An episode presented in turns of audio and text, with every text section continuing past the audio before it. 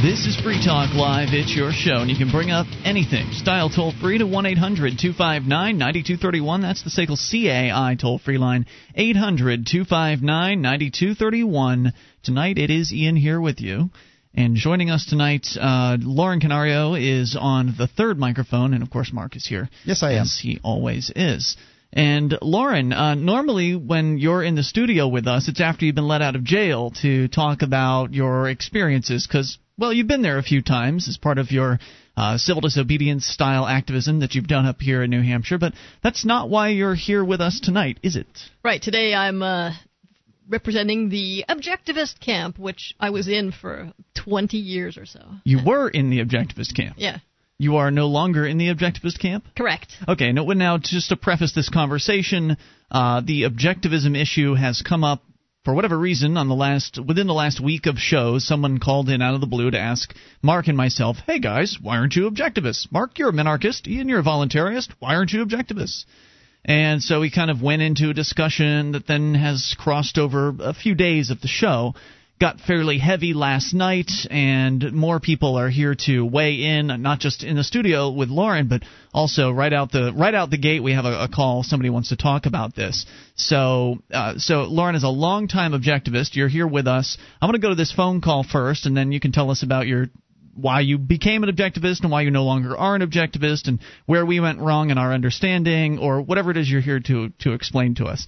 But I want to go to Paul first. He's in California and he's on the amp line. Hello, Paul. You're on Free Talk Live with Ian, Lauren, and Mark. Ian and Mark, it's really a pleasure to talk to you again, and I really am uh, happy to be on on on the, the line with uh, Lauren, who I met at the uh, Liberty Forum. I have a total respect for her, and uh, it's it's so nice to be able to to stay to, to talk to you. Um, right off the bat, I was listening uh, while I was on hold your network news earlier, talking about the uh, 911 memorabilia, and I could I couldn't help thinking that they said, well, they wanted the the 911 memorabilia to be sold by the official salespeople so that the money can go to a good purpose, without mentioning the fact that the street vendors would be forcibly restrained from selling any more 911. Who are the? I, am sorry, I wasn't listening to the news. Who are the official 911 vendors? I mean, is there someone who has been uh, sort of anointed the official seller of such things? Yeah, as part of the new new construction, the new building will have a 9 911 store. Okay. And that's where the official memorabilia will be. And, and, and the announcer was saying, yeah, yeah, up to now, it's just been street vendors who've been uh, in this market, you know. So, uh, so what I, you're I saying is they're going to phys- they're going to uh, to stop the street vendors from selling such merchandise. And this is New York City, I'm Ground Zero. I'm, I'm predicting that if people start keep selling it after the store opens, uh, okay, you don't have a license for this stuff. Well, you know. anyway, I'm hmm. sorry that's a total tangent, but I just can't couldn't help myself. But uh, back to objectivism, which yes, is the subject uh, at the top of the show. Um, I am not an objectivist, nor am I uh, going to attempt to convince anyone else to be an objectivist, but I do want to address the one issue you seem to have with it, Ian, which was the basic tenet of reality. Uh, Ayn Rand said, existence exists. And you're saying that, well, how do I know that? How do I know I'm not a brain in a tank? You know, uh, Indeed. like the famous philosopher. Well, what, what I can do uh, to assist you yeah, sorry. Um, what I can do to assist you with trying to resolve this question uh, is introduce you to the concept of Occam's razor. Are you familiar with this?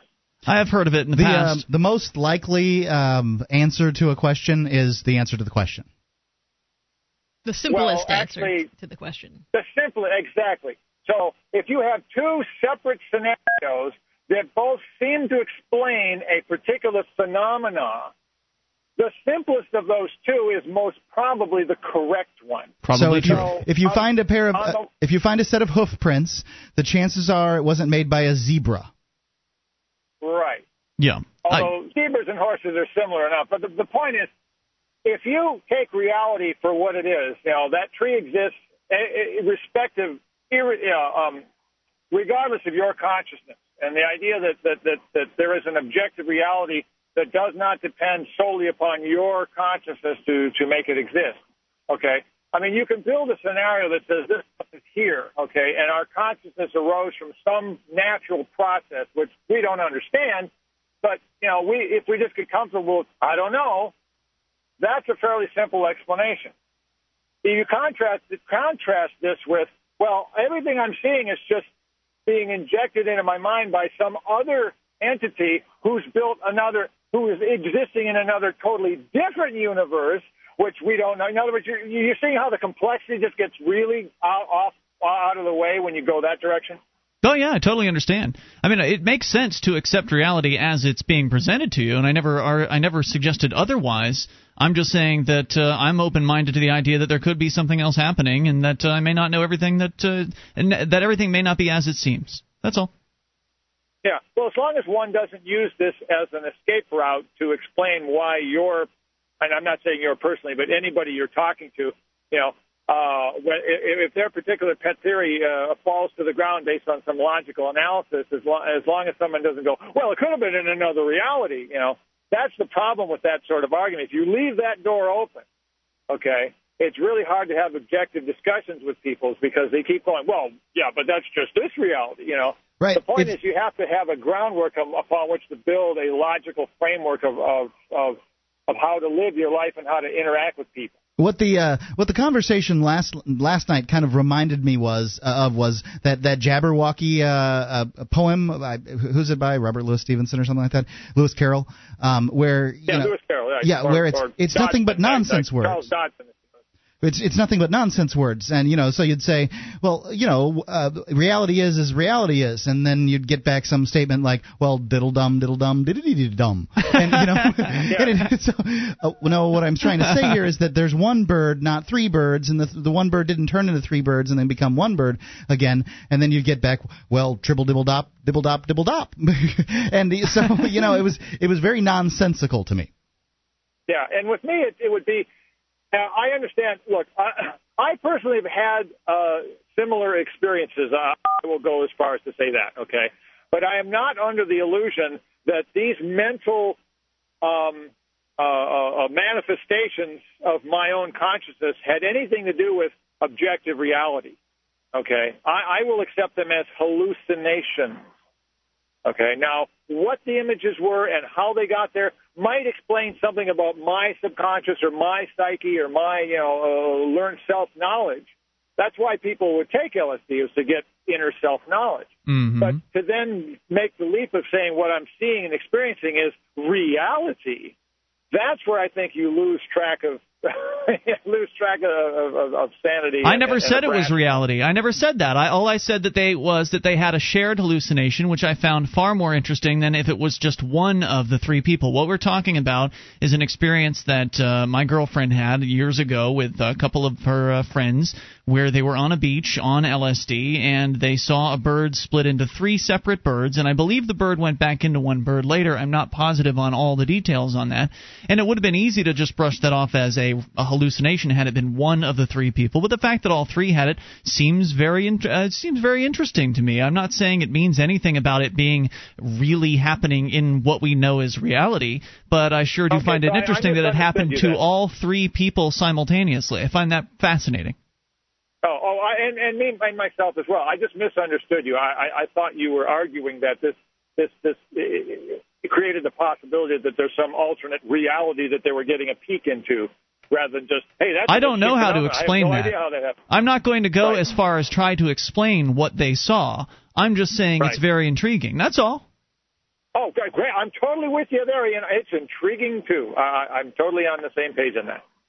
All right, Paul. Thanks for the call tonight. Appreciate hey, hearing from you. That's yes? all I wanted to share, but uh, but I, think it's a great discussion. I'm really curious to hear what, what Lauren has to say. We will find that out here in mere moments, and I thank you for the call tonight. You're welcome to dial in here and jump into the conversation about this or anything you want. Toll free number is 1 800 259 9231. That is the SACL CAI toll free line. Lauren Canario is with us. She is better known as a civil disobedience super activist. Uh, but tonight she's here to talk about the objectivism thing that we've been discussing here over the past few days. And uh, again, we welcome your comments.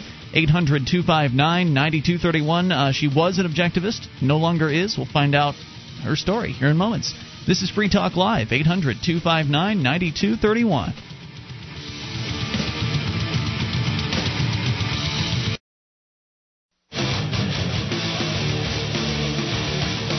This is Free Talk Live. It is your show. You can bring up whatever you want. Just dial toll free 800 259 9231. That's the SACL CAI toll free line. 800 259 9231. Tonight it's Ian with you. And Lauren. And Mark. And you can join us online at freetalklive.com. The features we give away, so enjoy those on us. Again, freetalklive.com. The features are in, uh, features do include rather the bulletin board system with over 450,000 posts there's a lot to talk about there. Serious issues, fun stuff. You'll find it all at bbs.freetalklive.com. That's bbs.freetalklive.com. From creating new and old media to political action to civil disobedience and market based activism, You'll find more pro liberty activism than you likely ever imagined possible when you move here to New Hampshire as part of the Free State Project. Learn more at freestateproject.org. That's freestateproject.org. We are here continuing a conversation that has been going on, I'd say, I would say, far too long, but apparently uh, not according to you, because you keep t- calling in about it, and it is the show about your calls. Objectivism is uh, what is on the table for discussion here tonight, and Lauren was so persuaded by our previous conversations, Lauren Canario, one of the uh, civil disobedience superstars here in New Hampshire. She decided to stop by the studio here tonight and discuss her understanding of what objectivism is. And it is uh, um, her understanding's a lot better than ours. Oh yeah, I imagine it is, considering she was uh, she considered herself an objectivist for 20 years, though no longer does. And of course, your calls are still coming in. We will take them about anything. Uh, but let's let's get into Lauren's story here a little bit. Uh, Lauren, what is objectivism? It's a philosophy that uh, pretty much says um, that logic rules rules the world. That people uh, are heroic build, be, beings, and that uh, you can know reality. Okay. It's pretty simple. It's I've studied, uh, went to lectures and all kinds of seminars, and I've read every book by Ayn Rand there was, and uh, I really loved it when I first saw it. It shows people as uh, you know, not you know, strange, uh, whacked out, um, psychologically weird people, but as uh, you know, more, more as heroic. And uh, I thought that was pretty cool. That went over logic, which I thought was really exceptionally cool. I thought that was the coolest thing that you could like wrap your your mind around. And uh, there's all kinds of philosophical, you know, technicalities like epistemology and uh, and ethics and all those other things that are included. So, uh, so obviously you got a lot out of your experience with objectivism, and that's why you stayed involved with it for 20 years. What is it that uh, drove you in a different direction? Why did you decide to no longer consider yourself an objectivist? Well, as cool as all the intellectual stimulation is, it's uh, they don't really get into living their values. They uh, don't really act out the things that they say that that you should do. Like, you know, they're for the non-aggression principle. They okay. say you shouldn't aggress against people, but yet they're they're for wars. They are for war. Okay, this is this has been a bone of contention here on the show tonight because when somebody first brought up the object, the objectivism question, oh well, guys, why aren't you objectivists? I the first thing I went to, Mark, was that we had this guy named Terry Goodkind on the show. He's a famous uh, sci-fi fantasy author. I One that I enjoy author. very much and we had him on the show, and he was talking, you know, talking about how he's an objectivist and uh, that he supports the war in Iraq. And I again don't know a whole lot about the objectivism thing, and it's just that whenever I come across something like that, I kind of make a little mark. Okay, this objectivist is for the war, and so but that's there are plenty I, of libertarians that say the same thing you know. Right. Well, they're not real libertarians because libertarians don't believe in aggressing against their neighbors. Anyway, we've gone down that road before, Mark. Uh, but uh, so so what I learned from that is that objectivists can be for war and still consider themselves objectivists. So uh, now you're saying, Lauren, just wholeheartedly that objectivism or, or objectivists, in your experience, are very favorable toward war situations. Yes, uh, they're pretty much. Uh, you can give it a blanket statement that they're all atheists, and they all well, everyone who's an objectivist nowadays, I think, who's still in the camp, uh, does is in favor of the war in the Middle East. So, would you say that's uh, that's a position that the Objectivist Institute or whatever it is called will officially take? Right. Although it's not really codified in all the in Ayn Rand's writings, mm-hmm. it's it's pretty much what they're they're all doing right now. Well, there you go. That's enough reason for me to uh, to bail out. And you're saying that was one of the influential factors that dis- that uh, led you kind of in a different direction. Right. I thought that uh, if it's such a cool uh, philosophy. I mean, why don't you live it? Why don't you act on your principles? And Mm-hmm. they they weren't they weren't in favor of that. As a matter of fact, if you bring up things like doing a protest or creating a, a you know a float in the parade, they would go, oh no, no, no, no, no, you have you can't you know bring that out to the general public. You we're we're intellectuals. We're you know and we're in our ivory tower. Oh, and we- really? yeah. They're, and uh, So they they made a point of shying away from recruiting, uh, from sharing their message with the average Joe, so to speak. pretty much. Uh, well, I can't How say that- hoity-toity of them. they are uh, super intellectual. You got you got to give them that they're very brilliant and they love the intellectual puzzles and things. Well, good for them. So Yeah, does but- Mensa. Yeah. they're they're very similar. Yeah. Yeah. Okay. Well, I'm starting to get a better picture here, and I, I now I'm I'm glad that we've actually had somebody who's been involved in objectivism say these guys are warmongers because that's the impression I've always gotten. And like you're saying, maybe Ayn Rand wasn't necessarily like they are today, but she's not here to to speak for herself. She was in favor of wars at, in in her day. Was she? I think she was. Yeah. Was she in favor of voluntarily funded wars, or was she just in favor of wars no she matter she what? got a, got got kind of uh, you know fuzzy and misty on that subject, but she said uh, in a proper society there would be voluntary funding, but but for now, But- yeah. pay up, sucker. yeah, but for now we have to do these war things. Hmm. Okay. All right. Well, that helps me out a little bit. Mark, any questions uh, for Lauren while we have her? I, you know, I, I, I've never really, I don't think about objectivism very much, um, and I, I know that the people that believe in objectivism believe in it very thoroughly.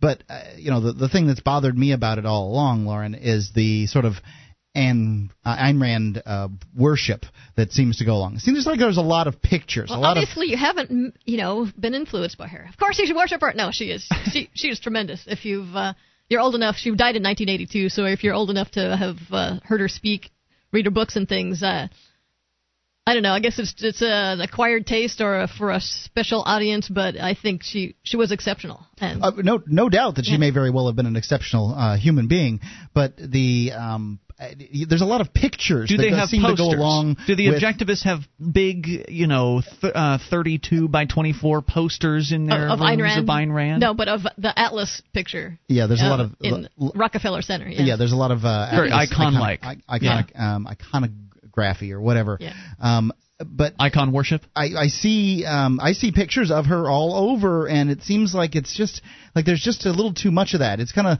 Dalai Lama esque, is uh, you know not just Dalai Lama, but all, all the you know the, the, the Eastern religions The always seem to have of the Western yeah, world. seem to have these you know people that they look at. Well, this is this the the, the Guru City Baba Right. here is a very influential person. What? Who? Harry Browne was very influential in my uh, but you don't understanding see of liberty. Harry Browne pictures. No, I don't have a- Harry Browne. I don't have a poster of Harry up in my, my room or anything like that. Right. a few of his books still, but that's about it. You know, and I, I you know, and a some warm of them, spot in my heart. I guess that counts to some extent. some of them it, it it's you know some of it is more palatable than others to me for instance for some reason or another it doesn't bother me if somebody has a picture of lysander spooner around you know uh, but i don't uh, you know, like it, it gets Ayn Rand is the, the sort of the top of the list that bothers me. Well, and then did- but beneath that the Murray Rothbards and and then people get you So know, have was- just too many pictures. Was objectivism a cult when Ayn Rand was alive, or did it really start to build after she died? Uh, it was more powerful when she was alive than Okay. after she died. More coming up here. You want to hang out and take some phone calls about objectivism Sure. with us, Lauren? All right, more on the way. This is Free Talk Live. You can bring up anything. Are you moving to New Hampshire for the Free State Project?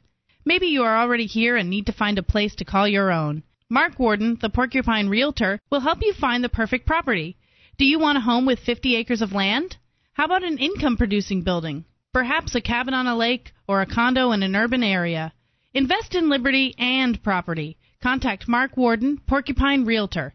See his banner ad at freetalklive.com.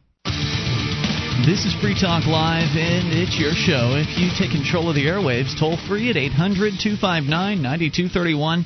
That is the SACL CAI toll free line, and tonight it's Ian with you. And Lauren, and Mark. And you can join us online at freetalklive.com. The features are free, so enjoy those on us. Uh, again, those features include the archive. So if you missed a moment of the show, they're right there on the front page. You can just click and download, and they're yours free. freetalklive.com. Get ready to take down this number because I'm going to tell you how to get a uh, free week supply of the new Chews 4 Health's Superfruit Complex. It's a chewable vitamin. It includes uh, fruits and berries uh, like uh, goji, mangosteen, acai, noni fruit. These uh, some of the best antioxidants on the planet, and If you call 800 219 8874 right now, that's 800 219 8874, you get a free week trial. And uh, all you have to do is pay for shipping and handling. 800 219 8874. We continue here taking your phone calls about what you want. People still have some comments on this whole conversation we've been having over the over several shows about objectivism, what it is, and why. If you are a voluntarist, as I am, and uh, Lauren, I don't know how you would describe yourself. Uh, ex uh, ex objectivist. Uh, now what I usually say anarchist. Anarchist? Okay. Yeah. How you could be a voluntarist or an anarchist and be an objectivist, and it sounds like you can't be, because uh, as a voluntarist, I believe that all human interaction should be done on a, performed on a voluntary basis. And uh, from what I'm understanding from what you've told me so far tonight, Lauren, is that uh, the objectivists are supporters of war. So, um, and. Well, I think that it would it, it bears saying that uh, Lauren's experience is Lauren's experience, and she has years. spoken to every objectivist or been but she's- involved in she's every. been around enough of them to make the determination that she feels that way. How many groups um, have you been around of, of objectivist groups? By, the, by and large, in the one area that you lived in Vegas, or In Vegas, in California, places where I've lived over the last 20 years. And you'd say most of them Yeah. were, were more warmongers. actually, yeah, I bet they were. Uh, they, they didn't come out and say it. They didn't like to admit it, but yeah. Okay. And uh, there was something that we were discussing during the break about uh, one of Ayn Rand's followers, Leonard Peikoff, who wrote a book. And didn't he come out in favor of turning the Middle East into a nuclear wasteland or something like Yeah, that? he's he's uh, says that the Arabs are inherently, you know, Oh, boy. uh, not substandard, but you know, uh, they have a culture that that makes it so that they can't understand logic and uh, you know, free markets and things like the the Western cultures. Can. So uh, exterminate them, then, is what his answer was? uh, not. No, it's not. He wouldn't go so far as to admit that, but I bet he would not be too much against it. Disturbing. Let's go to your phone calls here. Gene is on the line, the Christian anarchist in Tennessee. You're on Free Talk Live. Gene. Hello, guys and gal. Hey, what's on your mind? Uh, before I get into discussion, I'd like to congratulate Mark Hey, what what am I Hi. getting cor- congratulated on? On finally breaking out of the statist mold and breaking into the anarchist mold. I welcome you to the wagon. I know you and What? Ian prefer you and Ian prefer voluntarist, but no, I uh, don't think Mark. might- Wait, wait, wait. When did Mark break out of the uh, minarchist view? I, I don't. I don't recall that. the last last few shows he's been taking the argument against the statists. And so I assume that means he's uh, now an anarchist or a voluntarist, as you prefer to call it. I don't, uh, you know, I'm not, I'm not going to take that label, uh, Gene. Um, at least, uh, no, I'm not. uh, what I'm going to say is that I think that sure, uh, the ideas of a, a voluntary free market are preferable to um, the ideas of of using force against people, but. I'm not sure that those things work, and I have to see them work. So, uh, you know, if it's, somebody can apply whatever label they want to see applied to that. However, I think it's it's very similar to the tack that I've taken all along, which is you got to show me. Well, that's not what I heard the last few days. But anyway, All right. back back to the philosophical discussion at hand. okay. I like I have a uh, saying that I like to use, and that is, God is a reality. You are a concept. You know, we were talking yeah the other yesterday last night. The guy mentioned, uh, you know, if there's nobody around, does the uh, does the room you're in actually exist, and all this stuff. Of course, it exists because God is the con- is the consciousness behind the reality, not us. And we put ourselves in God's position when we try to say that we're the reality that makes, uh, or yeah, that we're the uh, consciousness that makes the reality. In reality, we're just a concept because we we came from His uh, consciousness. So what if, And- if uh, God is a consciousness? What is uh, before he created the universe? He was all alone at one time, I imagine, right? What was he conscious well, of? It would it would be great to find out all those answers, Lauren. And if you find them, I'd sure like to know. But the idea of a consciousness without something to be conscious of is a, self, you know, self-exploding term. It's it can't happen. In order to be a consciousness, you have to be aware of something, of reality. Well, that's our understanding, yes. But who knows? Uh, we're just little tiny ants down here, and we don't understand everything. And I know that sounds like a cop out, but it's the same cop out that scientists use to dis- to try and explain the Big Bang. So if the scientists can use that cop out, I guess I can too. Fair enough, Gene. Any other thoughts for us tonight? Well, you got a moment to go into global warming? Okay, by all means. Well, you know how much of a skeptic I am on global warming, but now there's a scientist who's come out and said, nope, we're actually in a global cooling phase. The sun cycles have died down, and now, uh, due to no action of mankind, the planet is actually in a cooling phase. I have to say, it's been a pretty nice summer so far. I mean, in general. It's been very wet, and um, it was also a very snowy uh, winter. Not last winter, but the winter before was the snowiest on on season. I think that somebody might uh, might claim that's uh, somehow attached to global climate change. I would say that we're experiencing global climate change, and that the globe has had its climate changing every single year since the globe has existed. I think right, it's fair to say that. In the 60s when I was growing up, they were the same scientists were claiming that we were entering an ice age, the ones that are now claiming that we're the planet is heating up and now of course one scientist and maybe more are going to jump on the bandwagon that it's cooling down. So in reality, I use all this just to show that these guys are don't know what the heck they're talking about. How could they? Like you say, they're just little ants. I mean, the idea that uh, we are at any point of being able to comprehend the various different weather patterns and things that are going on out there. I mean, even the best computer models aren't. They're not even And close to- being there.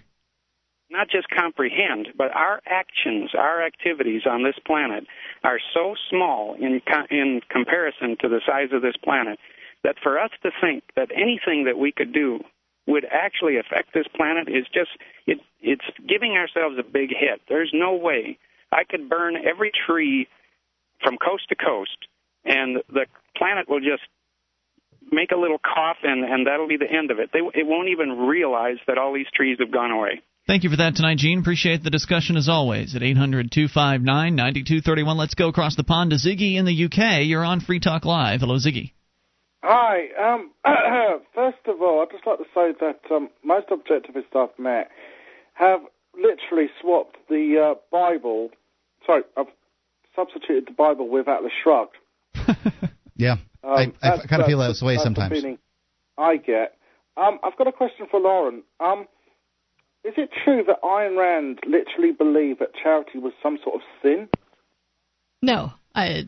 She said there was a place for charity, but uh, that uh, the ideal that people should live for is for your your own benefit, and that people too often uh, get into a thing that's called altruism, where you live for the benefit of other people and you forget about yourself. But she said your, yourself is more important than other people. Yeah, I'd agree with that. And just very quickly, I want to congratulate you on that um, speed trap video um, where you put the signs up telling uh, there was a speed trap. Oh, that wasn't me. That was I just saw it happen. Um, yeah, well, um, people have tried to do that here with speed cameras, and they've got arrested. And they're trying to ban sat navs for te- uh, telling drivers where there are speed cameras. Really? Because there's a, a program available for i uh, for the iPhone and for the BlackBerry and maybe some other smartphones called Trapster. Yeah, sat navs here. Have, ha, um, a friend of mine's got a sat nav, and, and every time you get, you get near a, a speed camera, it warns them. But the government has said that they're trying to get uh, the manufacturers of sat navs that sort of thing. Thank you for the call tonight, Ziggy. 800 259 9231. That's the SACL CAI toll free line. I think Lauren's going to hang with us till at least the end of the hour, uh, and your calls are welcome about anything, as always, at 800 259 9231. That is the SACL CAI toll free line, and this is Free Talk Live.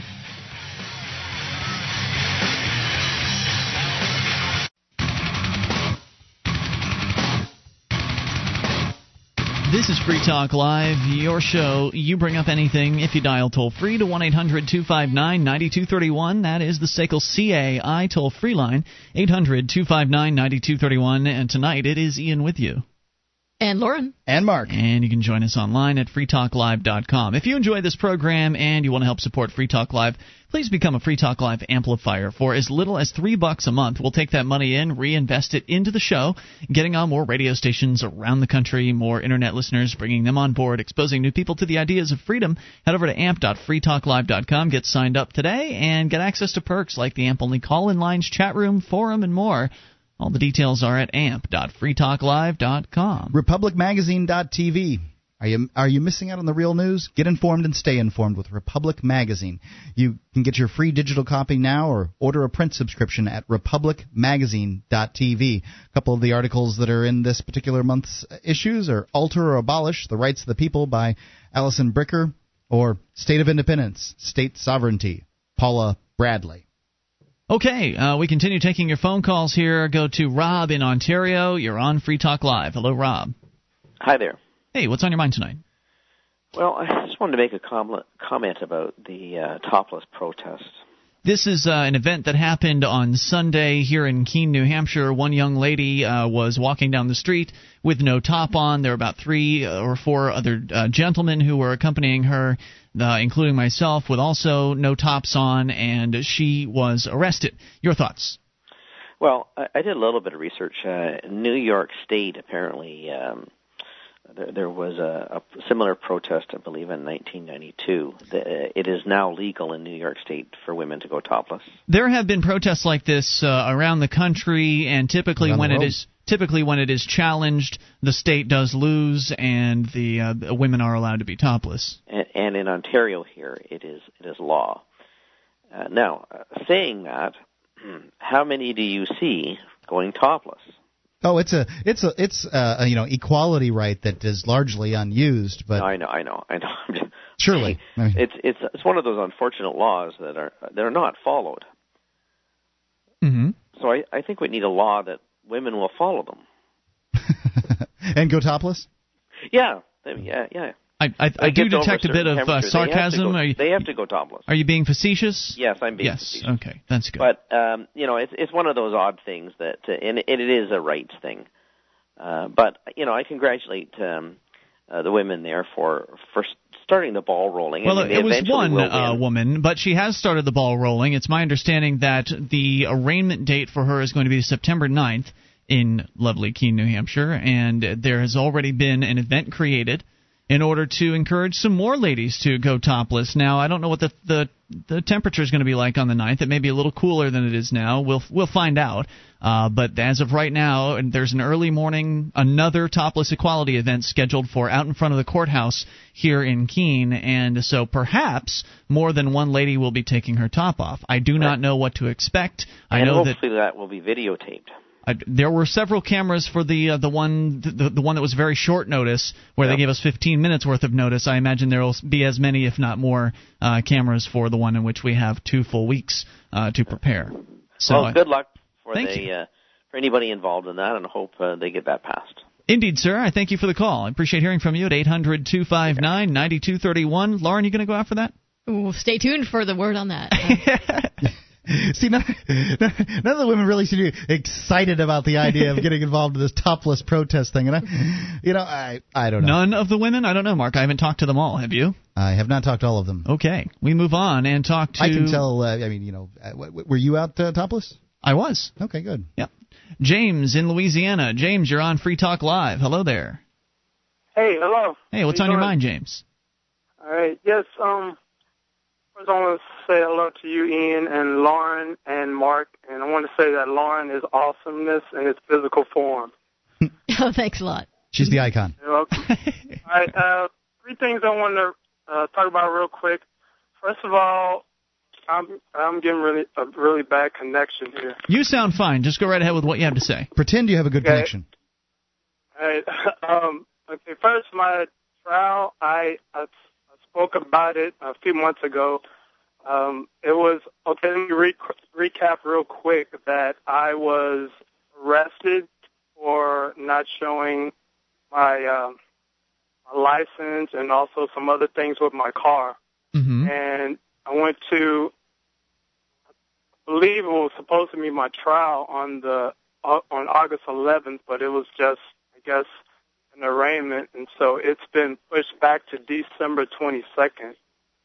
So it's, you know, it's a complete waste of time, and I would like to know what, what, um, you know, how was I harming anyone by not showing the bureaucrat my license? I mean, I don't know. Well, Lauren, you've had some experience with uh, the the freedom to travel issue. Why don't you field that question? Uh, well, nobody. You weren't hurting anybody. You weren't um, uh, breaking any property. You weren't even lying to the guy. You were just refusing to give him what he wanted. Maybe you hurt his feelings. Yeah, I probably hurt his ego, but nothing Yeah. else.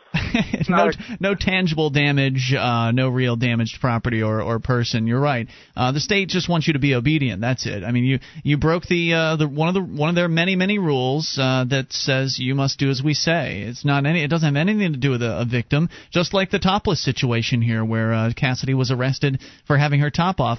There's actually audio from the police scanner, and this is probably going to come out here when I take the time to to edit it together. Uh, but I've begun that process, and there's audio from the police scanner of the cops asking the radioing back to another one of their buddies saying, "Hey, do you have a victim? Do you have a complainant?" Did one of the people that called in actually leave their name and information? One of the people that called in saying, "Hey, there's a naked lady on the side of the road." Did they leave some information? They said, "No. All we have is just people who called to let us know about it." And the cop actually says over the radio, "We have this recorded. Well, if you don't have a complainant, I don't have a crime. I'm going to have to let them go." Then he said, "Well, call me on my cell phone." And then he made a phone call from his cell phone, and then a few minutes later came out and arrested her. So I'm not sure what the cell phone call uh, said, but uh, it was very interesting audio. And so it's just it's an obedience thing. That's that's all it is. Plus, they want your name and address so they can uh, bill you. That's that's one of the reasons for registration. And they also want your name and address so they can look you up in their system to see if there's any warrants out for your arrest. So they have a reason to put some uh, bracelets on you and put you in one of their cages. Thanks for the call tonight. Appreciate hearing from you. Let's go to Corby in Florida. Corby, you're on Free Talk Live with Ian, Lauren, and Mark. Hey guys, I just wanted to talk to you a little bit about some. I always hear you mention voluntary society and like it's your own property, you can do whatever you want. And my question was about private security firms that you always advocate. Um, one, can anybody become a private security guard, or do you need a license, or what's what would be the process for that? Just put a on Craigslist saying I am a private security firm. You could do whatever you wanted to I'd do. like to point out that you- you're, you're, you're using the you as in a plural here, and, and I'm not part of the you you're talking about. Okay, Right. whoever is that, Mark? Yep. That advocates. Okay. Mark does not advocate uh, such things. I would advocate a voluntary society, and I would suggest that if you wanted to be a private security guard and not have any sort of training, uh, I don't know what kind of jobs you'll get hired for, but those who've actually been trained and those who've been certified by private security certification companies that are trustworthy will likely get the uh, the big contracts of the gated neighborhoods and the uh, you know the the, the the you know the personal bodyguarding and things like that. Uh, you'll, they'll get the big contracts, and you know you'll get the people that want to hire somebody who's just big, you know, to to stand what by them or something. I don't know. It- It'll all depend. I mean, if you want to take the time in to, uh, for instance, in the computer world today, there are people that have different certifications and different uh, ways to prove that they've been trained in certain areas, and those people have a certain value in the marketplace compared to somebody like me that has none of those uh, training certifications, and I can just tell you, well, I could do that for you. I won't be able to charge you as much because I don't have the certification. I don't. I may not have the same portfolio uh, that some of the competition does. So I think the private Okay. security market would work in uh, somewhat the similar fashion. But what if one company said, "We get your stuff back. We waterboard. We pull your fingernails. We drown your kids. We get your stuff back. We'll, we'll go into every house on that block until we find your stuff." What if one company does that and there's a market for that in a free society? What about that? What do you do? I suspect there would be. No, because uh, about, they, oh, I want my stuff back. the, You know, I, the insurance companies talk with each other and they have interlocking agreements uh, in a voluntary society. And if you are going into people's houses and waterboarding them looking for some stolen TV set or something, that's bad for their customers. They're not going to allow it. I agree, but somebody else may say, "I it's not a TV set. It's a picture of me with my secretary. My wife finds that I lose three million dollars in my house and my kids. You know, I'll pay whatever. I mean, is that kind of Well, would um, that be? Is there is there a bureaucracy that says they they could they lose their license now? I mean, that, that's what I would wonder. Well, if I you don't are, think that you'd need to lose your license if you got. Uh, um, you, you probably wouldn't need to lose your license if you got penalized for something. I mean, because at that point, what you're talking about is hiring somebody for murder or uh, or or assault or something like that, which to me makes you just as guilty of it. Yeah, of if it. you're going in and turning somebody's house upside down looking for something and you you know you don't find it, uh, you are wrong about that, then you'll be exposed to some pretty severe liability. I think. Thank you for the call tonight. All right. Thanks, Lauren, for coming in. I know you probably have other things to be doing with your time, but hour number two is on the way. You can dial in about anything. Attention, all active duty members and veterans of the U.S. military. Your proud service to your country entitles you with the right to participate in special VA loan programs with benefits not available to the general public, like the ability to purchase a new home with no down payment or mortgage insurance, or refi with cash out, up to 100% of your present home equity with less strict credit criteria. You are entitled to these benefits. Review them online at varadio.com. This is Tim Lewis from iFreedom Direct and a veteran of Operation Iraqi Freedom. I want you to know that as a member or veteran of the United States military, you've earned special rights and privileges. On your feet and get the details at varadio.com. iFreedom Direct Corporation is a private lender approved by the VA and licensed in most states. In certain states, certain restrictions and limitations apply. For a current list of licenses, disclosures, and all benefits, go to varadio.com. varadio.com. This is Free Talk Live. It's your show, and you can bring up whatever you want as we launch here into the second hour of the program. The toll free number is 1 800 259 9231. That is the SACL CAI toll free line. And tonight it is Ian with you. Also joining us here, uh, Lauren Canario has decided to actually stay and hang out with us for an indefinite period of time, perhaps for the rest of the show. Uh, I had originally thought she was uh, simply going to be a guest, but she's actually turned into a co-host. So welcome to the the uh, the Free Talk Live crew, Lauren. Hey, everybody. and Mark's here as well. Yeah. Uh, so we'll uh, take your calls about whatever you want, and we'll start things out by going to the amp line where Xander is in Illinois. You're on Free Talk Live, Xander. Hey guys, thanks for taking my call. What's on your mind tonight, Xander? Uh, well, actually, I was thinking about uh, just not too long ago. Uh, was it was it Walter Cronkite who died? Yeah, There's been a handful of old newsmen who have died within the last few months. Yeah, and you know they would often talk about like, yo, the, the the good old days of news when they would investigate and stuff, and and you know you hear about oh well the mainstream media is like liberal media and stuff. It, it, it's not even that. It's just like all is soft. What's going to catch people's attention? Bread and circus kind of stuff. You know, Britney Spears and all this kind of stuff. And I just wondered, is it is it has it gotten worse? Has it really gotten worse over time, or are we just Your question is has has mainstream news gotten worse over time? Yeah, yeah. And do you think it's going to change at all? I don't know. I don't have uh, much perspective. Uh, Mark, Lauren, your thoughts on? Yeah, back in the 60s, it used to be that uh, the news wasn't as hard hitting, really.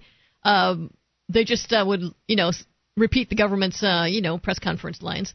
And then came uh, this this uh, phenomenon was 60 Minutes was where they would actually go out and interview people and get you know some hard news and investigate you know people's wrong, wrongdoing and stuff and it became a, a big hit and that I guess that fade that fi- fad is uh, passing away now because people are not interested so much in real time investigation and you know um, you know getting behind the scene and whistleblowing and uh, Are they? not I as love interested? 60 Minutes whenever whenever I get a chance to see it, but the, obviously I'm not. I don't love it enough because I don't have regular television and I don't watch it. What would be interesting to hear from, and obviously this isn't going to happen, uh, but to have someone like a John Stossel come on the show and someone who's actually been in the news business commenting on some of the trends maybe that they've seen. Because what you just sounded like what you just said, Lauren, was that uh, in the past, in the 60s, it, they weren't really hard hitting. Then they got hard hitting, and now it's not so much anymore. that's the way I see it. That's your interpretation. Uh, Mark, do you have any observations on that? Uh, I I really don't. I mean, you know, I I didn't. I don't watch that much news. Yeah, I can't say I really do either. That's why I, I'm not even going to comment on that. Xander? Yeah, it just seems like when I have to even get anything close to what I consider would be important news, I have to go digging around on the internet, really, and and and hopefully that'll expand and and whatever. But it just it. I was just wondering for someone with who might have been a little bit older for a little per, little perspective. Well, you know, don't always hear about worry, don't worry, Xander. The. FTC is investigating the news industry. I saw the story on that. I think it was yesterday. The Federal Trade Commission has launched some sort of a hearing session or investigation where they're going to be uh, looking at the state of the news business and how the internet is affecting uh, the news business. And I don't know what's going to come out of that process, but it probably won't be anything too good. Yeah, it's. It, I'm sure they're not going to report about how there was like a general on every news station at wartime to make sure they don't say too much. I remember that little thing going around during the Iraq War. Yeah, they may But, just uh, yeah. decide that they, they may just decide that the old news gathering organizations are still valuable and that uh, we need them around. So let's get them subsidized. We need to get some government money. We need a news bailout because they're they've been tossing that around. Not the FTC, but uh, the, the there there have been uh, people, you know, the idea people out there in Washington D.C. have been talking about a news bailout uh, to to some extent. I, I I've heard rumors, uh, and maybe when the FTC comes back and says, "Well, it's it's true, the newspapers are really hurting, and uh, newspapers are still valuable to some people, so let's keep them alive with government subsidies." And you know what they're really valuable to is the government because the newspapers have historically been uh, t- line towing government propaganda pieces and very very in favor of the uh, the almighty state. So the government certainly doesn't want its cheerleaders to go away. It wouldn't surprise me if something like that happened. and clearly they're they're going to get only more so uh, cheerleaders and less likely to, uh, to to you know to report on the government. You mean if they're getting money? Getting bailouts. Yeah. I mean, I could just I can totally see you know there. Imagine for a second that there's this completely insane uh, man in Washington who says we have to give that Free Talk Live program fifty thousand dollars a month to make sure that they stay on the air because they're preserving freedom in America. Mm-hmm. And then that guy does something antithetical to freedom. I'm going to have a harder time roasting that guy over a spit Because he's paying your mortgage. because of 50, 50 grand a year of, of a month, yeah, I'm going to have a difficult time with that. So I mean, just uh, that, that's just how it goes. That's Yeah, that's pap- real life. The papers will be owned, and then, of course, if they continue to fail, just like the car companies, the government can just take them over entirely, and we'll have state newspapers. It'll be like China. Can't have free free uh, competition because that would require the government to to uh, have fingers in too many people or to have control over too many people, and they can't control that many. Right, so, you know, they'll let some of the papers go out of business, and then the rest of them they can take over. It's easier to control people if you have your fingers in them. Thanks, Xander, for the call tonight. Appreciate hearing from you. 800 259 9231. We're going unscreened to the amp line. You're on Free Talk Live. Who's this? This is Dan in Pennsylvania. Dan, you're on Free Talk Live with Ian, Lauren, and Mark. What's on your mind? Hey, I just wanted to give you an update on my insulin situation. Oh, okay. You're the gentleman who had ordered insulin from Canada. They had attempted to ship it to you, but the wonderful folks at the FDA managed to intervene and save you from yourself uh, and force you to have to go down to the local store and pay full price rather than getting it at half the cost through Canada. Uh, so, what is your uh, your update? Well, it turns out that uh, even according to their own rules, it's none of their business. Uh, apparently, this happens a lot, and further, apparently, they have absolutely no uh, legal power to uh, to confiscate.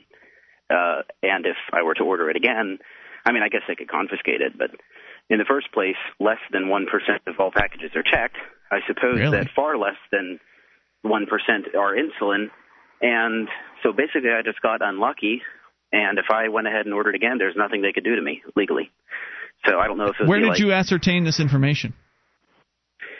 uh, from their website, the Who- FDA's the, website. oh, the FDA's website. The FDA. Yeah, the the FDA's uh, we- the information on their website contradicts the information in the letter they sent me, and uh, Shocking. furthermore, I talked to All the a- time. Oh, I'm sorry. What was that? Sorry, Ian just said it was shocking, and I I was indicating that the government contradicts itself constantly. Right. Yeah, it doesn't Yeah. matter what their rules say. They can take whatever the hell they want, and good luck trying to get your hands on that stuff. It's gone, right? I mean, there's no real process you can go through to get that back. That's true, but even if, say, I am extraordinarily unlucky and they confiscate 10% of what I order, I'm still saving money compared to what I would be spending if I just bought it locally. Right. So I'm going to go ahead and just keep, you know, I'm going to thumb my nose at them and just keep ordering it. Yeah, give it another go. See if it happens again. Any chance you'll get your stuff back? Probably not, because it's uh, by now it's probably spoiled because uh, Hmm. you have to refrigerate it to keep it at its uh, you know potency level. Well, if you die of some horrible disease, you're doing it for America, my friend. Yeah. Yeah, that'll that'll warm your heart you know, as you're lying in your deathbed. That uh, the FDA was the organization that Doing it you. to keep you safe. All right, Dan. Anything else you want to share tonight? Yeah, actually, I had some comments about the the ongoing uh, struggle between you guys about the the objectivist philosophy. Okay. I'm not sure where the Uh, struggle is, but okay. Go ahead with your thoughts. Well, maybe it was uh, a struggle that I had with some thoughts of my own and what you were saying. Um, it, it seemed to me, I'm talking to you, Ian, that uh, okay, the, the the first tenet of the objectivist philosophy is that reality exists outside of your consciousness, and you rejected that on the grounds that, as you say, reality is more than meets the eye, which is just a rephrasing of the same thing. Okay. Um, so no, I don't know if that's a rephrasing of the same thing. I, all I was saying was I don't know if I could say that definitively. I think that's what all the evidence points toward, but I don't know if I want to take that as a, a definite. I think I'd like to leave my uh, my options open there. Does that make sense? Well, yeah, but it seemed that you were arguing at that point from the standpoint that involved the rephrasing of the proposition. Not sure what you're getting at. We can come back to you here in moments. 800 259 9231. That's the SACL CAI toll free line. Apparently, we haven't talked about this quite enough. It's Free Talk Live.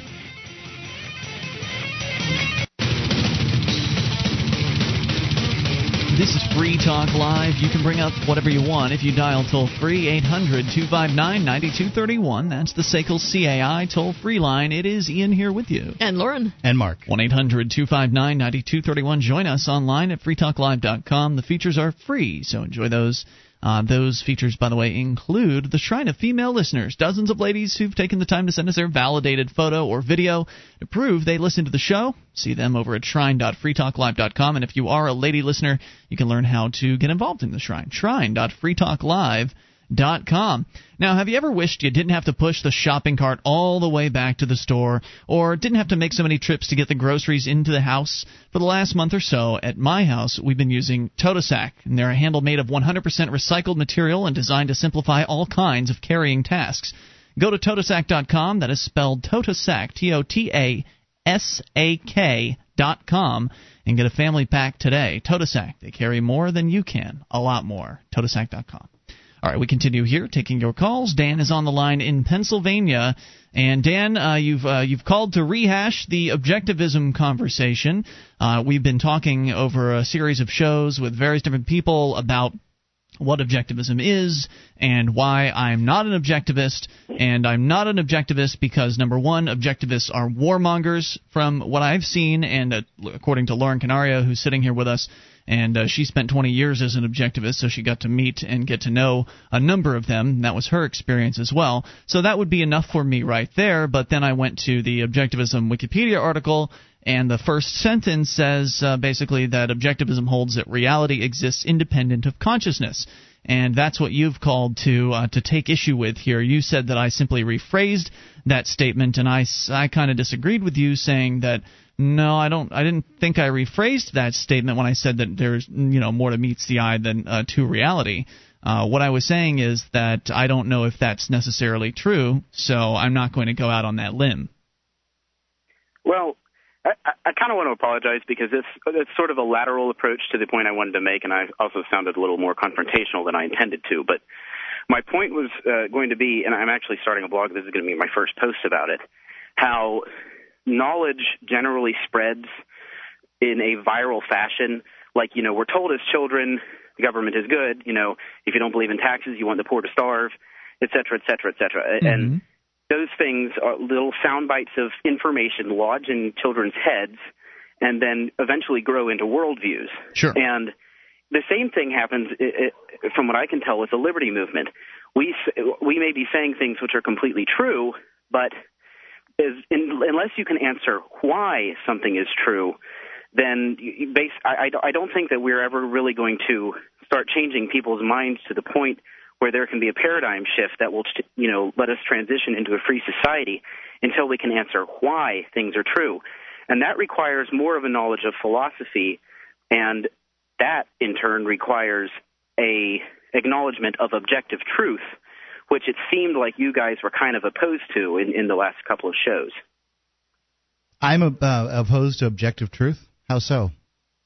Uh, well, not was that Mark? Yes. Mark. No, no, I'm not you, Mark. I meant Ian because. Oh well, you said I mean, you guys. yeah. When you said you guys, I've got a Y chromosome here. The question is whether your mind defines reality or whether reality itself is definitive. Because if reality itself is definitive, then you can answer questions why. uh, if your mind defines reality, then there's no real way to do that without contradicting yourself. Well, I'm not going to go out on that limb because I don't want to answer that. I don't feel comfortable answering that question because I don't know, and I there's no way I could ever know for sure. There's there's a, there's an answer that makes it easy to live, and that is that reality is objective, and that uh, you know I've observed certain things, and I can draw conclusions based on that. But I think it would be I don't know. I, I- I think it's a little presumptive to say that uh, I know for sure that that's all true. But even if it, if you were a, a brain in a tank, there would still have to be in a reality in that the I tank. could define. Sure. Yeah. That yeah, that was being presented That's sort to of me. my point. Yeah. Okay. There you Uh, go. Even if you were a character in a video game, if you ceased to exist, well, that video game would continue to exist. If we were just, you know, uh, uh, the windfish's dream, then when the windfish wakes up, we disappear, but the windfish exists. And that's a Le- Legend of Zelda reference for the video game geeks out there. But uh, the, the point is that existence exists, as Ayn Rand would say, and that there's sort of, I guess, what Wes Bertrand from the Complete Liberty podcast, he would call that small o objectivism, just the idea that that truth exists and that reality exists and that our our senses can perceive it but have no bearing on uh, you know on its nature and i i really I, I guess the thought hasn't been completely uh, hashed out on my part, but it will be soon. but the point is that just issuing sound bites like "liberty is good," "free markets work," are not going to have the influence that a whole body of thought based on objective truth that explains why free markets work and why liberty is good and why sticking a gun in somebody's face and telling them to pay you taxes is immoral would have. Okay, I see where you're coming from on that. Uh, I don't know if I if I feel like I need to explain philosophy to people because I, for one, don't really understand very much of it. Uh, I don't know if I sh- if I need to understand philosophy and have to explain it to people to get them to understand that hurting their neighbor is wrong. I think that most people inherently know these things. I don't think they need to know who Ayn Rand is or know uh, who all these philosophers are out there and have any sort of conceptualization of what all that stuff is because I came to these conclusions without knowing any philosophy. I, I mean, I'm sure I absorbed some of it. I wouldn't know what it was called, whatever the philosophy is that I've absorbed over the years from the various different people that have influenced me, uh, from Harry Browne on down the line. Uh, I'm sure I've absorbed bits of objectivism and bits of whatever the hell else is out there. Uh, I I- can't categorize it all, and I can't say for sure this came from there and this came from over here, but I can tell people how I feel about uh, how the world works, and I think that most people agree that being violent toward their neighbors is, is unacceptable. So it's just a, a matter of getting them to see that the government is violent. Yeah, I and I don't don't think- think you need to teach philosophy to them to get them to understand that. Yeah, and I don't, don't think objectivism can claim that violence against the neighbor um, neighbor thing is bad because first off, they they don't necessarily stick by it um, 100%, and secondly. uh, They were talking about that in Jesus' time. I, you know, we, we could just as easily say Christianity's uh, created that. So, you know, it's just a bunch of different philosophies all kind of get mixed together, and I don't know why we have to have a label like objectivism. Well, I agree with you. We don't need a label of objectivism. My point is just that we have something more than sound bites. I mean, when I was a little kid, if you had asked me, is sticking a gun in your neighbor's face in order to pay for your other neighbor's well-being moral? I would have said no. And you know, I I understood as a very young child that you know that sort of thing was bad. But then because I was exposed to all this, as Neal Stephenson would say, promiscuous knowledge, where it just spreads like a virus. You know these easy to accept ideas that have no basis in objective reality as a you know growing up. By the time i was 21 i was a full on statist. And it and mm-hmm. the, the only way that i can explain how i was basically a voluntarist as a child i mean from you know from my earliest politically aware moments to becoming a neocon by the time i was 21 and then having to unlearn everything i'd learned over that you know 10 or 15 year period over the next two or three years in order to become a voluntarist again is that I never asked why, and I was never encouraged to ask why. I accepted things that were told to me because they sounded good. How old are you now, if I might ask, Dan? What was that? How old are you now? I am 25, and I was. It was May 12th of 2006 when I became a voluntarist. So Okay. that makes it. So it didn't take you it didn't take you that long to get from neocon to voluntarist. A couple of years, two or three years, right? Four years, yeah, but it was it was learning from the basis of objective truth and building on the foundation of you know non-contradictory facts. Glad it worked out for you, dude. I appreciate the call tonight. More on the way. You take control. It's Free Talk Live. On Free Talk Live, we talk about investing in gold and silver as a hedge against inflation. Well, now we've teamed up with Midas Resources to offer you some very special rates on some of my favorite gold and silver pieces. The Walking Liberty Half is a fantastic coin for the beginner investor and those who want usable silver should a monetary collapse occur. This coin is widely accepted as one of the most beautiful ever made. It served our grandparents for more than 40 years, and you can get them for $8.69. Call 877-857-9938 or go to silver.freetalklive.com. The shipping is the same for one as it is for 20, so try to get as many as you can at once. It's 877-857-9938 silver.freetalklive.com. This is Free Talk Live. You can bring up whatever, uh, whatever you want if you dial toll free 800 259 9231. That is the SACL CAI toll free line. Joining you tonight, it's Ian here. And Lauren. And Mark. And you can join us on our website at freetalklive.com. We've got a lot of features, and we give them to you. They include the bulletin board system, the archives, and the wiki, and more. We give it all away at freetalklive.com. Now, one thing we can't give away, but we can get you a pretty darn good price on, would be British sovereign gold coins. You can get them for $266. These are 22 carat, 0.2354 troy ounces of gold, which is a hair shy of a quarter ounce. Now, the British sovereign is world renowned and has been used by the military for emergency monetary use. Commonly sewed into the clothing of a soldier, knowing it would be recognized for its gold value in all parts of the world. And so uh, this is a, a pretty well-known coin here, the uh, the British sovereign, available for two hundred and sixty-six dollars. You can get that at gold.freetalklive.com. You can also call toll free eight seven seven eight five seven ninety nine thirty eight.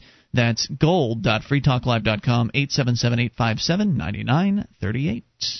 Let's continue taking your phone calls. Steve is in South Carolina. You're on Free Talk Live. Hello, Steve. Hey, I was going to ask you guys um, if you'd heard anything about this Mark Lloyd guy with the FCC. Mark Lloyd. I do not. Yeah, think... he's the new czar, but he's not a czar. And he's uh basically he's wanting to tax radio broadcasting. Oh, that's going to work. Broadcasting of any nature, satellite, whatever it might be. No, this is news um, to me. I'm surprised. I mean, I, I get the industry uh, emails from within the radio industry, and I hadn't spotted anything like that, but it's possible I missed it. So he yeah, wants to tax yeah, all broadcasters? All broadcasting. Um, and basically what it would be is a 100% tax. Um, and it would be, you know, would get, it would then go to like NPR or any kind of state run media. So basically, I think what the idea, from what I've gathered, is they're trying to do, you know, get away, you know, kind of uh, push radio out the door. Mark Lloyd, Chief Diversity Officer of the Federal Communications Commission. This from CNSNews.com called for a confrontational movement to combat what he claimed was control of the media by international corporations and to reestablish the regulatory power of government through robust public broadcasting and a more powerful FCC. Because the FCC just isn't powerful enough, apparently. Lloyd expressed yeah. his regulatory call in his book, uh, Prologue to a Farce Communications and Democracy in America. In the book, he said that public broadcasting should be funded through new license fees charged to the nation's private radio and television broadcasters. Exactly what you're saying there, Steve. Uh, and that yeah. new regulatory fees should be used to fund eight new regional FCC offices. Pretty Thanks for, scary, huh? Yeah, thanks for giving me the heads up on that because I had not heard anything about yeah, it. I can't believe I haven't heard anything any about it. uh, any comments? Anything you want to add to that? I mean, it just honestly it scares the hell out of me because you know we'll no longer get to hear you guys probably because frankly it'll just drive private business out. Well, you know, it depends on how much the fees are, I guess. The uh, radio stations will do their best to pass the costs on to the advertisers and try to stay in business, but you're right, it could And certainly drive some I- some some people out of business. uh, What I've heard is a 100% tax on your operating expenses per year. a 100% tax on so you're saying the overhead for the radio station they would essentially have to pay into whatever the FCC fund is? I'm yeah, I'm saying uh, 100% tax on um, your operating expenses, whatever that entails. Uh, you know, I don't own a business or anything, anything, so I don't know what would entail operating expenses, but whatever that is for the year, you're taxed 100% on. Wow, that's so crazy. like Sounds crazy. example, example, uh, I guess Rush Limbaugh, you know, gets paid thirty-five million a year. They would have to pay 35 thirty-five million a year. So, so we're talking about know- doubling costs, or or basically having the uh, the pay of the various different talents out there, so they can pay the other half to the federal government. Exactly, which would then go to NPR or, or you know, whatever. Thanks for the heads up on that. I'm going to dig through this story a little bit more, You see know, uh, we can find out. NPR produces a Thanks really, really great product right now. What do they need more money for? They're doing fine. They're probably doing as well, if not better, than other radios. Well, then they could have NPR two, three, four, five, and six, like they got the BBC. They could have five. that if they wanted it. All they have to do is, uh, I mean, there there are competing PBS programs out there. You could uh, very easily start another PBS uh, station in your town and, and provide people with competition in that area. I, I, I'm sure that you could split that audience and and still do quite well. You know, the FCC has shut down uh, regional offices over time. They don't have as many today as they used to in the past. They don't have monitoring stations, for inst- uh, for instance. They don't they don't do a lot of the things that they had. That done. people imagine that they do. Yeah, Like yeah. they- people imagine Would that you people. guys do like uh, pirate radio? Would we do pirate radio? Well, we and produce. if a- it came to it, you know, would you to still get your message out? Would you still? Oh well, we don't discourage uh, pirate broadcasts today. We have How would a we put up pirate stations all over America? I we guess have, is what the question. We, we have a handful of pirate radio stations running this show right now. So would we do it? No, we pr- we produce a radio show and we make it available to people that want to distribute it. Uh, so it's up to you to do the pirate radio. I gotcha. thing. Does that make sense? I understand. I understand. Thank you, Steve, for okay, the call well, tonight. that's pretty much all I had. Yes, so. sir. I appreciate hearing from you. All right, so here's uh, some more of the story on this particular issue because, uh, well, it's news to me, and actually, apparently, the news just hit today on this. The offices that he's proposing, again, new, eight new regional FCC offices, will be responsible for monitoring political advertising. Apparently, that's the FCC's job, uh, according to this guy, uh, and commentary, children's educational programs, number of commercials, because kids listen to listen to the radio all the time for educational programming. And how about this one, Mark? Content ratings of the programs. Content rating. They have it for TV. Now they're talking about maybe doing it for the radio, where you will have, you know, M for mature or, mm-hmm. or PG or whatever rating system they come up with. He says, uh, according to the story here, frequently referencing one of his heroes, left wing activist Saul Alinsky, Lloyd claims in his book that the history of American communications policy has been one of continued corporate control of every form of communication from the telegraph Wait to the second. internet. The, the United States government is a corporation. And he's proposing to have greater control on radio. So, is all he's talking about is different corporate control. That's correct. But if he says it's corporate control, then no one pays attention to the fact that the U.S. government is is a corporation. How many leftists realize that? How many people who rail against corporate America realize that corporations were created by the government to protect people in, in business, and that the government itself is a corporation in that it's a you know concept, a legal fiction that people made up. I don't know. I mean, they, they I don't mean think what- very many of them They do. mean what they mean by it, and what they mean by it is Businessmen. companies that are ruining the world. Right? They mean businessmen. They mean people in search of a profit. That's what they mean when they say corporation. Usually, they mean big, uh, you know, people that are in the big businesses, though. Lloyd claimed neither technology nor liberal reforms uh, have been able to overcome the damage caused when government fails to give everyone an equal voice. He says citizen access to popular information has been undermined by bad political decisions. These decisions date back to the Jacksonian Democrats' refusal to allow the post office to continue to operate the telegraph service. He, this Bring back the telegraph. this jackball. This is what we'd still be using if the government was in charge. For God's sake. oh my God! This guy is a throwback luddite. and this guy is the communications, uh, the Federal Communications Commission Chief Diversity Officer. God. He, uh, throughout history, Lloyd said the most powerful communications tools were deliberately placed in the hands of one faction in our republic commercial industry. Neither progressive era reforms nor new communications technologies have been able to correct the problems resulting from government abdication of a responsibility to advance the equal capability of citizen discourse. Equal capability of citizen discourse. He's trying to say the government uh, controlled everything, but they've abdicated their their rightful role, and now they should get bring it back. Right. See, right. The government has stepped away uh, and and allowed this, uh, you know, the corporate America situation to take over the the radio, the broadcasting industry, and now the government needs to get back in so the little guy can have a chance at getting on the radio. Uh, the little guy can call in it right now at 1 800 259 9231 and That's get on true. the radio. And if he has any complaints about that, uh, I, you know, I, I don't see why he would go to the government to get on the radio. He can call right now. The toll free number here is 800 259 9231. Of course, he's not acknowledging the fact that the FCC prevents the little guy from getting their own radio station and only Sure. allows. I mean, he's not going to be opening up the market. More on the way. It's Free Talk Live.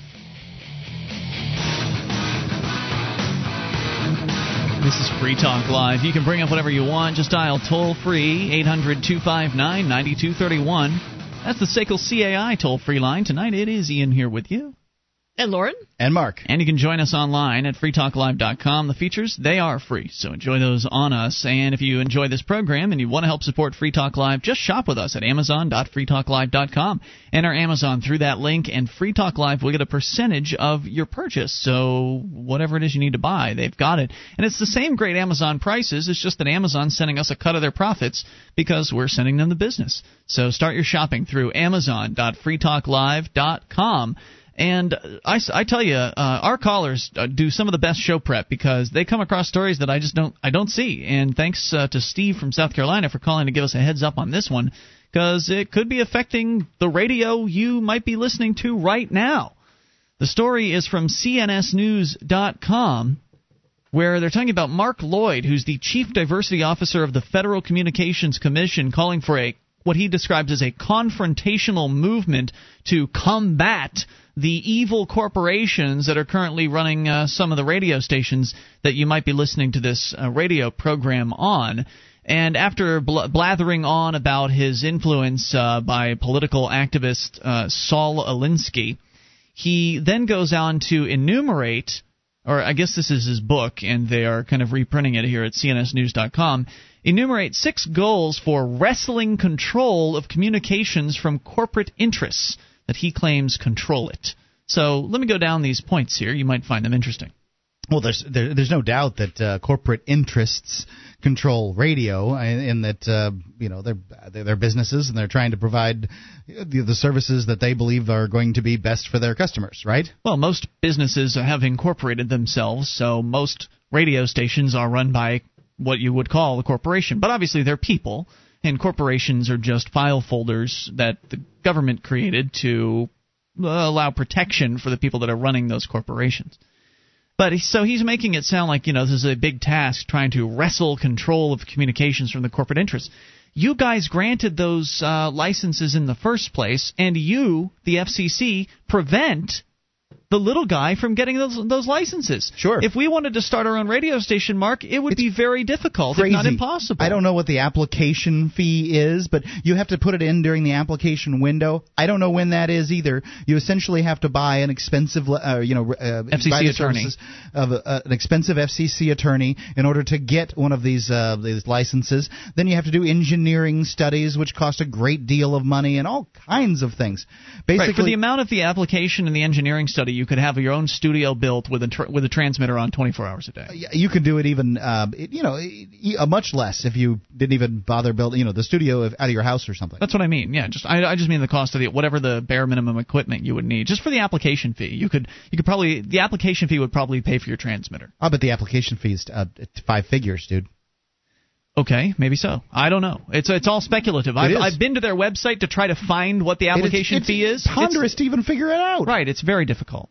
So here are his six goals, and these are his initial goals. So that means he's got more planned for down the line. But initially, number one, end the federal subsidy of commercial media, particularly cable and broadcast television. Broadcasters should pay for the great privileges of a federally protected license to operate a business by using the publicly owned spectrum. Are radio stations getting subsidies? Mark, you ran a radio station at one time. Did you guys ever get a check from the FCC? What the hell is he talking about? Never once. Um, I, you know, I know unless he's talking about non-coms running NPR programming. I couldn't tell you about that, but no. And the federal subsidy of commercial media, particularly cable and broadcast television. Are cable providers getting federal subsidies? I don't understand that one. I don't know what he's talking about. Number well, I guess maybe he could be saying it's a subsidy in that they're protecting them from competition by not allowing competition into the marketplace, but you can't call it a subsidy if people are paying you for your licenses, can you?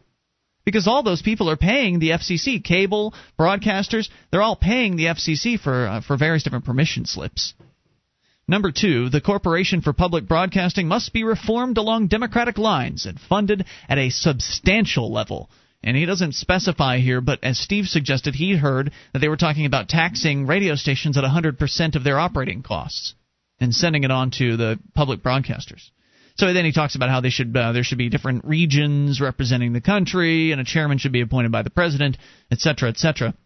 He says funding should come from license fees charged to commercial broadcasters, local public broadcasters, and regional and national communications operations should be required to encourage and broadcast diverse views and programs. So, local, regional, and national communications operations should be required to encourage. Those, that's interesting language, isn't it? Requiring you to encourage broadcasting of local views. What does that mean? I don't know, but my local view is this guy's uh, crap sucks. I mean, it's just awful. But this is a bunch of socialism, as though the government has ever granted equality to people and uh, you know uh, accessibility. The government's the most inaccessible organization out there. Spectrum allocation should be established that create clear preferences for public broadcasters, ensuring that regional, local, and neighborhood communities are all well served. Number three, the FCC should be fully funded with regulatory fees from broadcast, cable, satellite, and telecommunications companies. The FCC should staff should be staffing regional offices, matching those CPB regions at levels sufficient to monitor and enforce communication regulation. Which means if you don't have the permission slip and you're trying to to provide local services to your local area by running your own pirate radio That's what operation. enforce means. That's uh, he he wants to have more FCC agents out in the field because right now all of the FCC agents are coming from a very few. I think maybe all of the monitoring agents are coming from DC. That's what my thought was. That's what I my understanding is. Where if somebody hears a pirate broadcast, they complain to the FCC. They then have to send somebody out to wherever that is because there aren't regional offices that are able to monitor these things. He's saying bring those back, get those uh, FCC thugs out into the field, and put a clamp down on anybody who's using the band without our permission. Because that's been efficient so far. Well, you know, gonna gotta help the locals out, you know. Number four, universal service provided uh, support provided by all communications or commercial telecommunications providers to fund access to advanced telecommunications services should be expanded to all nonprofit organizations, including higher level academic and vocational schools, community centers, and 501c3 organizations. Universal service, that's that fund that you pay for, right? The Universal Service Fund. Have you seen that on your phone bill? Where it says Universal Service Fund, and there's it's a federal tax that uh, that goes to provide something. I don't know. He's saying make that fund larger, send it to more more entities. That's what he's saying there. So Sure. look for look for more. Because welfare works good. That's your phone bill he's talking about. This isn't just radio here. He says all commercial telecommunications providers should be funding these other 501c3s, vocational schools, community centers, and that sort of thing. So look for the Universal Service Fund amount on your phone bill to go up if this guy gets his way. And he's on the FCC, so New tax. you can expect that he will. We need new taxes. The old ones are not good enough. Here's a confusing one. Postal subsidies should be fully restored to small independent nonprofit presses. Postal subsidies should be reduced for commercial and business operations. The Postal Service should be returned to congressional control with the central mission of ensuring that all Americans have access to the post. The FCC is now talking about the post office and what should happen with it. It's saying that he did he just say there that the F, that the post office needs to be 100% government again because it's sort of a quasi privatey semi-private organization in that it operates with its own budget but it also gets money from the federal government. He's saying bring it all back under the fold. It needs to be full on federal government. Sure, I mean that's what uh, the, a guy who's talking like this absolutely has to believe something like that. I mean, he's just a socialist, you know. And if you're a nonprofit press, he's saying that the post office will subsidize your delivery rates while reducing the rates for the bulk uh, the bulk mailers, or uh, excuse, excuse me, increasing the rates for bulk mailers and then uh, subsidizing if you're a nonprofit. I've got to say that uh, you know the post office's method of, uh, of, of of funding right now annoys me. Um, if you think that the post office is a is a real business now and that it stopped being a government agency back in the 80s, all you have to do is go to cato.org and read their article about the post The office. history of it? And well, just no, it's not the history. It's currently well the kind of money that the post office gets out of the federal government. The fact is they run in the red every single year, and they are not a, a private business. They just simply are not. But they they are currently basically getting funded through these bulk mailers and uh, you know it, it, it's a junk mail service that's all it is Uh, yeah, and, and pretty much. I, I, don't. What do I get from it? Not much beyond that. how and many some letters bills. do you send in a in a given month Let me get the to fact number is, six, it's Mark. all pizza ads and and tire Number ads. six. This is the sixth and final step. uh, Or the first, excuse me, sixth initial step. There's more, but we don't know what they are yet. Public secondary schools should be required to include civics and media literacy as part of their core curriculum. Testing on civic, media, and computer literacy should be required, and national standards set. Required. Indoctrinate the little ones. Yeah, tell the little uh, little kids that pu- the Corporation for Public Broadcasting is your friend, and that those other corporations that are out there uh, providing bad. you radio, bad, bad. We want to tax them out of existence, so you can have a public broadcaster uh, that you can tune to, and that's about it. All right, hour number three is coming up. You bring up anything, pretty chilling things coming out of DC's FCC. It's Free Talk Live.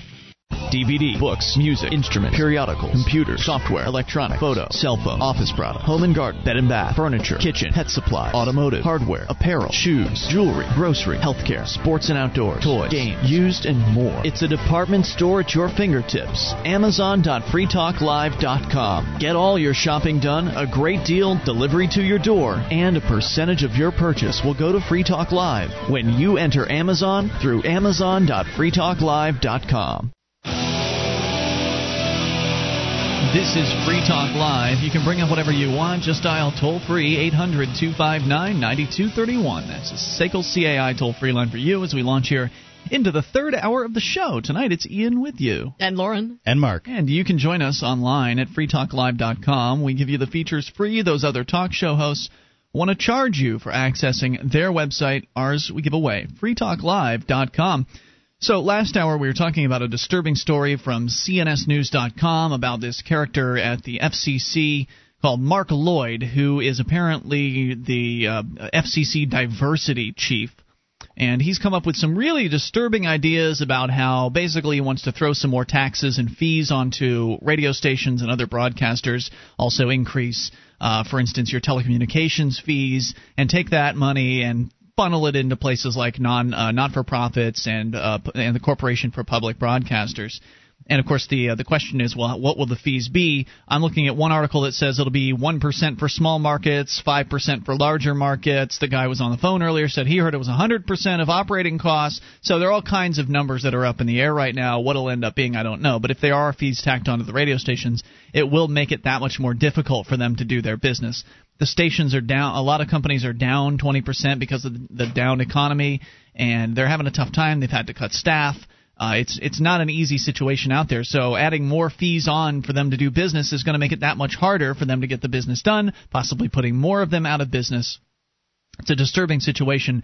But luckily, Free Talk Live doesn't charge our radio stations for uh, for taking our show, so they don't have to incur any additional costs at the very least to add Free Talk Live, which is, I guess, uh, maybe something that could be good in that we won't necessarily get kicked off the air unless the station goes out of business because we aren't increasing their costs. Let's go to your calls about whatever you want. Uh, Dennis, I think with a related call, you're on Free Talk Live in New Hampshire. Now, say what you guys want about that bastard at the FCC. I will always love the Corporation for Public Broadcasting because they brought me Mr. Rogers, and he loves me just the way I am. But with all this money going into the the uh, National Public Radio, it's going to make it worse. Everyone's going to become lazy. They're gonna, not going to have to build, you know, make the excellent programs that they sometimes come out with now, and it'll, it'll happen less and less often. Right, if they don't have to actually raise uh, their operating budget from the public, if they can count on full funding from the federal government, then yeah, you're right. The, uh, the their programming will not be as quality. Are, are you people saying that Mr. Rogers is going to go off the air? Because that would really disturb me. Isn't he Mr. died. Rogers dead? Yeah, he died, Dennis. No, fudge. So, so hey, I hear you guys are like number one in some uh, or something on in Manchester, New Hampshire. I, I saw an email from Ian that that crowed something like that. Yeah, one of What's the going uh, on? one of the many markets that we are uh, number one in. Uh, we are number one in women, 35 to 44 in in Manchester, New Hampshire. And I knew it was bound to happen once the girls figured out I was on this show that the, our ratings would spike in, in females. Well, I blame you, Dennis, because you and uh, and, and some of the other activists have been very busily and uh, very uh, successfully handing out Free Talk Live flyers at concert events and things like that. And I'm sure that goes a long way to help people find our radio show on the air. Oh yeah, a lot of that has been, you know, one of the great things about the FSP is like the new people that show up. So um, for like a year or two, I was the lone crazy person handing out flyers outside of. He was saying he was the lone crazy person handing out flyers outside of concerts. Uh, Dennis, are you still there? We're having some phone issues. Oh, can you hear me now? Not particularly, but go ahead and give it a one more try. Okay, well, here, uh, I'll try to help this out. Hey, school is getting started up, and uh, you know we still have lots of CDs left over of Free Talk Live for high schoolers, going after them. So you know, with with school now underway, we are once again going to be uh, trying to get the Free Talk Live message out to people in high school. It should be fun. Excellent. You know that reminds me. I've got some of those CDs, and uh, we need to get those out here as well. Now, and now, what can, can people that are around the country utilize this, Dennis, or is it specifically for New Hampshire? I suppose if they wanted to, like if they they shoot shoot an email to me or contact me on the FTL BBS, I'll I'll give them access to the MP3s. They can burn their own CDs if they want. But you know what we really got in New Hampshire is pretty organized. With you know there's there's one guy who's looking up all the high schools in the big metropolitan areas. You know when do they start, when do they stop? You know and organizing. Okay, we're going to be here at this time. You know and then activists have kicked in the money to where we have hundreds of these CDs printed up. It's it, it's easy to do when you've got an army of activists. No doubt about it. How can people get in touch with you if they want to do try this in their area? Uh, message me on the FTL BBS. That's probably the easiest way for, for FTL listeners. And what is your And, uh, what is your uh, username on the FTL BBS? D underscore Goddard. D Goddard. Thank you, Dennis. Appreciate the call tonight, sir. 800 259 9231. That's the SACL CAI toll free line. You bring up anything, let's talk about some other scary stuff coming out of Washington, D.C. This, I mean, there's just bad idea after bad idea. Fox News is reporting, and uh, this is really disturbing. In an effort to reduce the spread of HIV, public health officials are considering the promotion of universal circumcision. now, Lauren, you're gasping. Why? It's horrid to think about Horrid. Why? because they're cutting the most sensitive parts off tiny infant people. Yeah, are they going to make it universal for uh, women as well, or is it just universal circumcision for males? Well, I think we all know that uh, circumcision for women is, is just cruel torture uh, that's propagated by the dirty Muslim folks, and not even all the dirty Muslim folks. It's the black African dirty Muslim folks.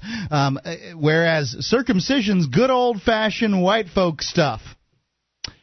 Yeah. Yeah, it's it's really stupid nonsense. Circumcision's history It's all mutilation. Yeah, absolutely. It's genital mutilation, whether you look at it or not. Circumcision's history in in this country was basically propagated by, uh, you know, Christian fanatics that thought that it was going to uh, cut down on masturbation and make make kids go to heaven. I believe it was uh, Kellogg and Graham, was That's it not? K- Kellogg's and uh, yeah, those guys, graham crackers, Kellogg's cereal, those guys. Mm-hmm. well, Um, and historically, it was way popular way before that in the Jewish faith. Uh, sure. It's if uh, a young man is growing up and is uh, asked, you know, uh, uh, for protection from like uh, this church is trying to charge me uh, ten percent. They have all kinds of these rules. I can't eat this certain food. Help, help me, parents. Uh, and they go, "Phew, we're, we're not going to help you. Look what we did to you when you were little because they asked us to. I'm, I'm a little confused at that. Can you So- re- can you rephrase that? If uh, a child is asking to for pr- protection from their parents from any kind of religious faith, uh Mhm. religious rules, religious uh, pr- punishments, the the parents aren't going to protect their kid from the uh, the religious rules because look what they did to them when they were tiny, tiny in, infants. because they were following the rules Yeah. when they when they did that. Well, now it's going to be maybe a rule for everybody. This is what the uh, CDC is proposing. The uh, yes, Mark. I, was just wanted to point out that circumcision is probably the uh, the the most widely prescribed procedure in the history of medicine. If you look at uh, the the history of what circumcision has been proposed to cure and solve over time, it's amazing. They just keep on changing the story. And it's just a procedure that doctors can make money on. This is yet another AMA union scam to in order to uh, make money. Does does circumcision really stop AIDS, which is what they're talking about here? Well, maybe in the few very very very very very few instances, but I've got a better idea. Don't have sex with people who have AIDS. The move comes after officials analyzed the results of several studies that show in African countries hit hard by HIV, men who are circumcised reduce their infection risk by half, according to the New York Times.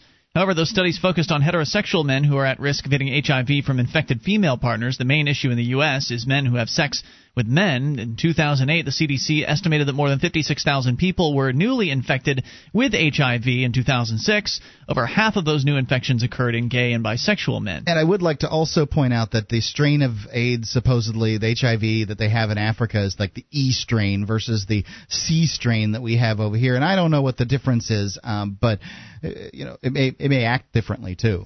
Critics of the recommendation said it subjects newborn boys to medically unnecessary surgery without their consent. Well, I was subjected to that surgery without my consent. No one bothered asking me uh, when they did it. And so there's not much more here besides just a bunch of talk about, you know, HIV and how bad it is and that, you know, anything that we can do to stop HIV should be done. And we know that we, we all know that only condoms give you AIDS. An official draft of the proposed recommendations by the FCC, or excuse me, CDC, FCC, oh, whatever, is due out by the end of the year. In the meantime, they're hosting their National HIV Prevention Conference in Atlanta. So it'll be yet another reason for Yeah. parents to avoid hospitals, right? Because it's going to be the hospitals that are going to be the ones that are the primary uh, perpetrators of this particular program. Well, don't say that crap on the FTL BBS. They'll come after you like you're uh, a maniac. Oh, oh, okay. I see what you're saying. Uh, you mean the people on the BBS, not the CDC. More on the way. This is Free Talk Live. You bring up what you want. This is Free Talk Live. You can bring up whatever you want. If you dial the toll free number brought to you by SACL CAI, that number is 1 800 259 9231. The SACL CAI toll free line. Tonight, it's Ian with you. And Lauren? And Mark. And you can join us on our website at freetalklive.com. We have live streams, and there's a broadband version, a dial up version, even a webcam, all available for you to access at your leisure at listen.freetalklive.com. That's listen.freetalklive.com. And SACL CAI has a full orbed approach to account recovery. It's really three companies in one. They do collections, early outbilling, and they purchase charged off receivables. SACL knows the way they treat your customer reflects on you. Their staff is respectful. They record every call, and you know that your business is handled as efficiently as possible. These guys have the best equipment money can buy. You can see their banner at freetalklive.com. That's SACL, C-A-I. Now, I know, Mark, you had something you wanted to tell us about here, but Lauren mentioned to me that she had a question that uh, she wanted to ask our audience. So, uh, audience, pay attention if you have an answer for this. 800 259 9231. What did you want to get out there tonight, Lauren? I wanted to uh, say, um, well, you know, I've been an atheist for a long time, maybe as long as I've been alive. Really? You you were not raised in a uh, a church? I You're was raised in a Catholic family, had to go to uh, catechism and uh, learn all the rules and everything. But, But it you were an atheist from day one? It never took, really. I see. and, I was always skipping church and trying to get out as much as I possibly could. and and so uh, when I learned about uh, objectivism, they gave us some really cool arguments of logic, which uh, you know says a thing cannot be x and non-x at the same time and in the same manner.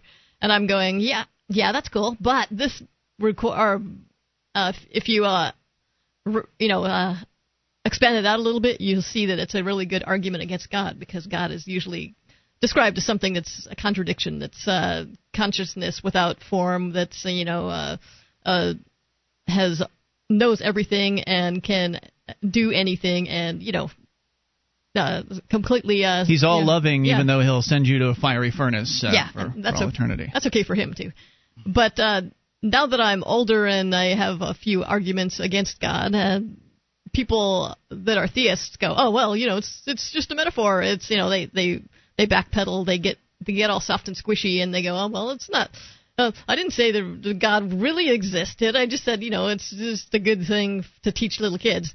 And I'm going, uh, little kids are the ones you, that you should teach logic to more uh, thoroughly than anybody else. They're learning, you know, they're growing up, they're looking up to you, they're hoping that you teach them how to, you know, how to become a well, shouldn't a, they be fully fledged human being? Right. Shouldn't they be uh, ascertaining what their moral system is from their experience rather than uh, being handed down from on high by some uh, man in a robe who says, okay, here's how you'll live your life? Well, can't we come to the, the, the correct conclusions through our own lives and, and through our own experience of what's right and, and what's wrong? Is it really necessary to have that that mentality of uh, well here just follow these rules and you'll be okay kid. Uh, mm-hmm. doesn't well, it make more sense to have them come to those conclusions on their own? Um you know i'm by no means uh, an atheist. I, I am a quaker and I, I, was at one time. I, I, I believe that there's you know some kind of god out there. Um, I'm I'm a real pretty skeptical of the, some a lot of the things that are written in the Bible, but you know, um, be that as it may, I would say that to some extent the problems that I had in my uh, late teens uh, were uh, basically based on the fact that I was told a bunch of lies um, in the form of the Bible. Uh, it, it, it doesn't it doesn't take much of a mathematician to figure out that the the Noah story is just some something you know that that's told. I mean, the way it's told in the Bible, it's just a story. It's just a story, and it's fine and everything as long as you realize it's just a story. Jesus told lots of allegorical stories. Nobody believes that in fact they are a seed that's thrown in rocky soil. They're not. They're a human being. They're not a seed. So I think that the Bible is an allegorical story in and of itself, and that's all fine. But if you were taught that instead of this uh, biblical literalist crap, um, then I, I think some kids I think some kids have a reaction. I think I did. I think that mm-hmm. I said to myself, "This is crap. Therefore, morality is crap." And I will do what I want any way I want and get away with what I want. I wasn't taught morality for right. morality's sake. I was taught morality for the avoidance of hell's sake. And then I realized, oh, hey, hell's not real. Right. And uh, if you're a parent, you want to bring up your kids uh, to avoid what happened to Mark. They want to tell, you know, bring them along, tell them, teach them how to think for themselves, and then they can evaluate if uh, a story is, if the Bible is just a story or if it's uh, actually, you know, Word of God. And uh, I was just commenting about how the theists, uh, you know, they get all soft and squishy when an adult comes up with an opposition to the the the concept of God. Oh, but really? they don't do that to kids. They to tell them it's God. It's you know God has a plan. God is real. God is right here. God is going to punish you if you don't uh, you know clean up your room.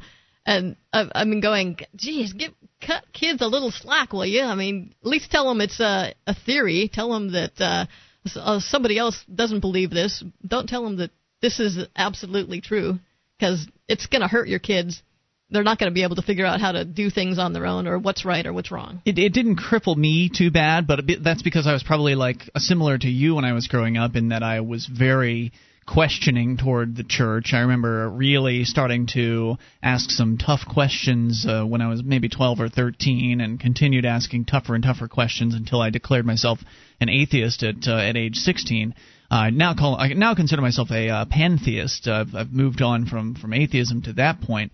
Uh, which basically uh, the pantheism essentially says that if you want to use the term God, then everything that is is is God. You know, we're all God. The microphones are God. Everything is God. If the, if you insist on using that term, uh, then you well, could like describe God, it that way. The same as existence, like yeah, everything, everything is, is. existence. Everything is God. You're just going to use the word God to right. There is existence. no monotheistic. Uh, the, the pantheist belief is that you know pan meaning all, all is is theism, all is God. Uh, whereas the Christian belief and most of the world religions that I'm aware of, at least the popular ones in America, have a monotheistic kind of God in the sky, man with the beard, deciding you know if you've done right or done wrong, punishing you.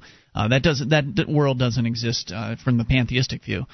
But uh, so, so what you're saying is parents bringing people, bringing their young children into these religions and inculcating them with these ideas and saying this is right, this is the way it is, is damaging them and not allowing them to discover all those things for themselves. Right. Where was the question? Did you have a question? I mean, why why do you pick on little kids that way? I mean, It's, it's it seems like you know a child abuse. Well, they would might they might answer that, and if you want to answer the question, eight hundred two five nine ninety two thirty one. I can speculate here for a moment on what they might say to that. Well, we're not picking on kids; we're just making it easy for them. We're just we've already figured out what what's right and what's wrong, and we're just giving them an easy to follow guide. Why should they have to figure all those things out on their own? We've already made the mistakes. Oh, because they're gonna uh, experience situations that you haven't taught them about, and they won't know what to do. Well, I mean, don't kill, don't steal, don't covet your neighbor's wife. I mean, these are pretty basic, right? I mean, how, how could the situations be that much different to to where those? I don't think don't that apply? the morality is really the issue. I think that the uh, the rules, the, the you know the the suggestions, the rules that the Bible gives are generally, by and large, good ones. Um, however, it's the punishment and the reason that one might do it. Kids are basically taught God's up in heaven. He's looking down. He's watching what you're doing. If you're not doing the right thing, He's writing it down in His book, and you're going to go to hell if uh, you know if you don't if you don't get Jesus to to uh, you know wash your sins away and then repent of those sins, you're going to go to hell. And then once you realize uh, to yourself, you decide to yourself, that's just not a true story. Then you, what's the reason for being moral? No punishment, right? Right. Well, All right. the reason for morality is morality's sake itself. Let's it is talk a good way about to it. operate. Talk more about that here in a moment. It's Free Talk Live. You can add in as well. Free Talk Live. This program is brought to you by FreeKeen.com. FreeKeen.com features audio, video, and blogs chronicling the transition to a voluntary society. FreeKeen.com also has comments and discussion forums so you can be heard. FreeKeen.com. This is Free Talk Live. Bring up whatever you want. Just dial the toll free number, 800 259 9231. That's the SACL CAI toll free line. Tonight, it's Ian with you. And Lauren. And Mark. And we invite you to our website at freetalklive.com. Get signed up for the updates, and we'll keep you in the loop whenever there's something you need to know about Free Talk Live. Go to updates.freetalklive.com and get on that list free. That's updates.freetalklive.com. Audible post, audible, Paco Paco. audiblepodcast.com offers over 60,000 downloadable audiobooks, magazines, and radio shows for your iPod or MP3 player. You can play them on your computer too. Um, you can try them out by downloading a free audiobook today at audiblepodcast.com slash FTL. And uh, I know they have the, the newest Terry Goodkind book, which I will be downloading here shortly. It's audiblepodcast.com slash FTL. Toll free number is 800 259 9231. We were talking with Lauren about religious sorts of things. Uh, Lauren, as a lifelong atheist, you were questioning the religious parents, uh, the organized style religious parents out there who have inculcated their young children with certain ideas, certain uh, moralities. And uh, your basic question, as I understood it, was why are you messing with kids? You know, why, why not let them under come to the understanding of why they should be moral on their own rather than just handing down a, a moral code from on high. And then if later on like Mark did they decide to reject that when they are say 17 years old they may go in a complete opposite direction as a result of that. Oh well there is no god so therefore this moral code I've been handed down is uh, useless because I'm not going to burn in hell for all eternity so I'll just go ahead and do whatever I want. Am I, was I understanding you correctly? Not only on the morality issue, but also on the logic issue. If you describe God as all powerful and all knowing and everything, that's it's impossible to be everything. I mean, but that's how that's what they tell you. They tell the little kids uh, th- th- this uh, God is A, God is non-A at the same time in the same manner, and He knows everything, and uh, He kills the entire population of the United of the of the Earth. Uh, but He says, "Do not kill." Okay. But He is then- love. You, you Yeah. mean in the uh, like the flood where he Yeah. killed everybody? Killed Right. everybody but Noah and his family. and, and the Yeah. God is the same yesterday, today, and tomorrow. But uh, now that uh, we are in the, under the New Testament, uh, he's he's different. But the kids kids know about logic when they're tiny, when when they're three years old. They know, and they know about morality. They know that uh, if you if you break up a fight with between two little kids, they'll go, "He did it, he did it," because they know that they weren't supposed to initiate the force. They already know that stuff. Well, the universe has wonderful ways of teaching you lessons, right? I mean, if you go out and you do some, some might call it karma. Uh, you know, you go out and you do bad things. uh, It's a good chance that bad things are going to come back around to get you. And I think that uh, people learn those lessons on their own pretty pretty effectively. I don't think that they need to be handed down. But I- we'll hear from you at 800 259 9231. you know it's it's one thing if you teach your kids uh, you know whatever version of religion that you believe but i think that for me what uh, makes uh, is that don't teach morality for religion's sake because it's likely, very likely. Just think about you and your relationship with uh, with God versus what your parents had. It's likely your kids' relationship with God is going to be different. They are going to eschew what it is that you believe and come up with what they believe. Mm-hmm. And if you tell them basically that that uh, you you must be good for the sake of not going to hell. What if they decide, like so many religions around the world, that there is no hell? Well, then they don't have to be good because the only reason to be good is not to go to hell. Well, in fact, that's a lie. If you want to operate well in this world, be moral for morality's sake because it will go well for you. For you, good for tell you. your kids the truth in that respect. It's fine if you want to tell them to, um, that you know not only that you should be moral because God wants it, but besides that, God created a world where morality works. At the very least, don't uh, hobble them in that way.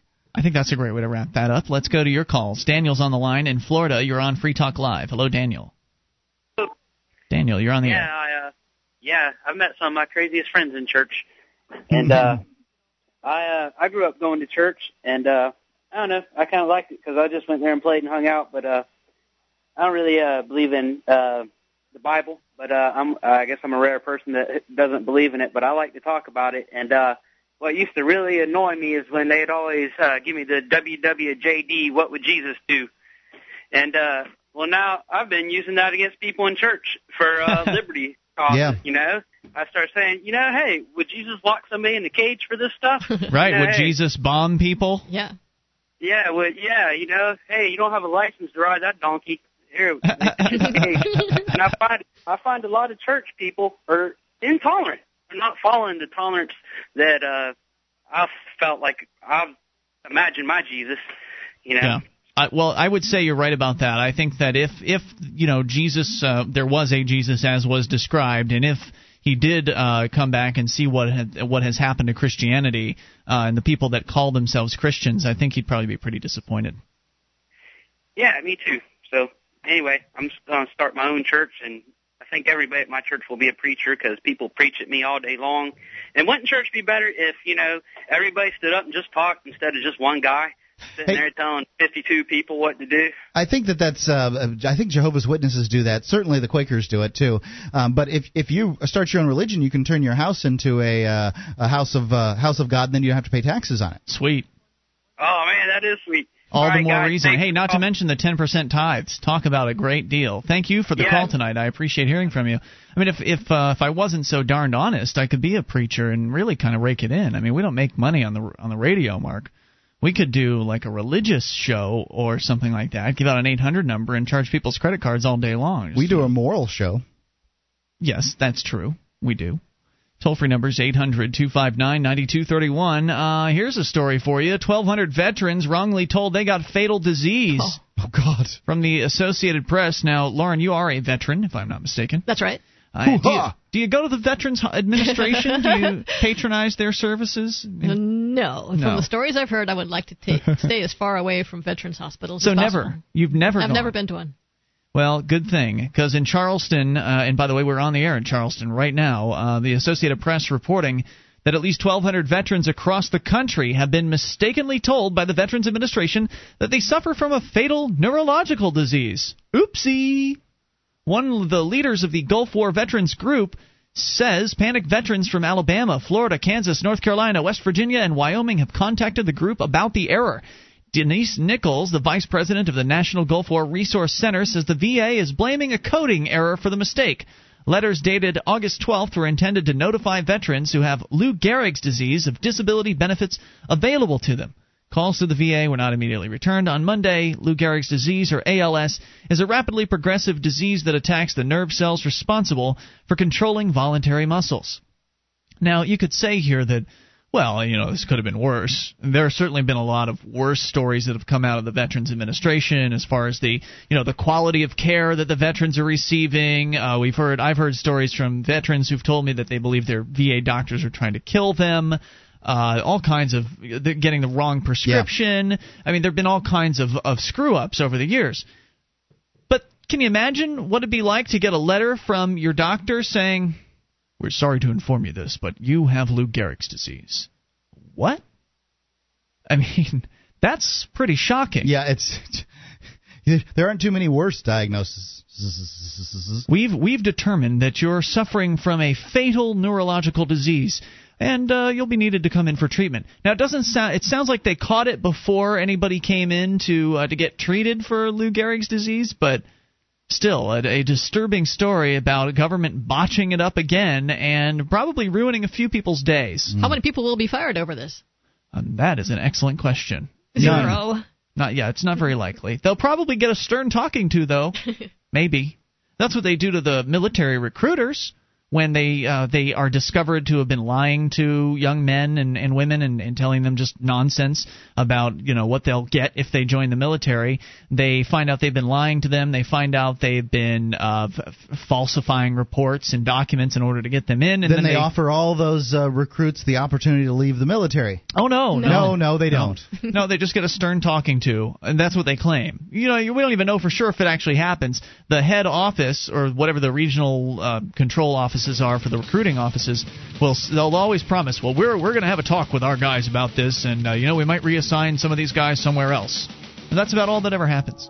The toll free number here is 800 259 9231. If you've got a Veterans Administration story you want to share with us, or heck, on the other side, a recruiting story, anything goes. It is your show. You can take control even in these remaining moments at 800 259 9231. And Mark, I think you've got an email you want to share. It's all coming up on Free Talk Live.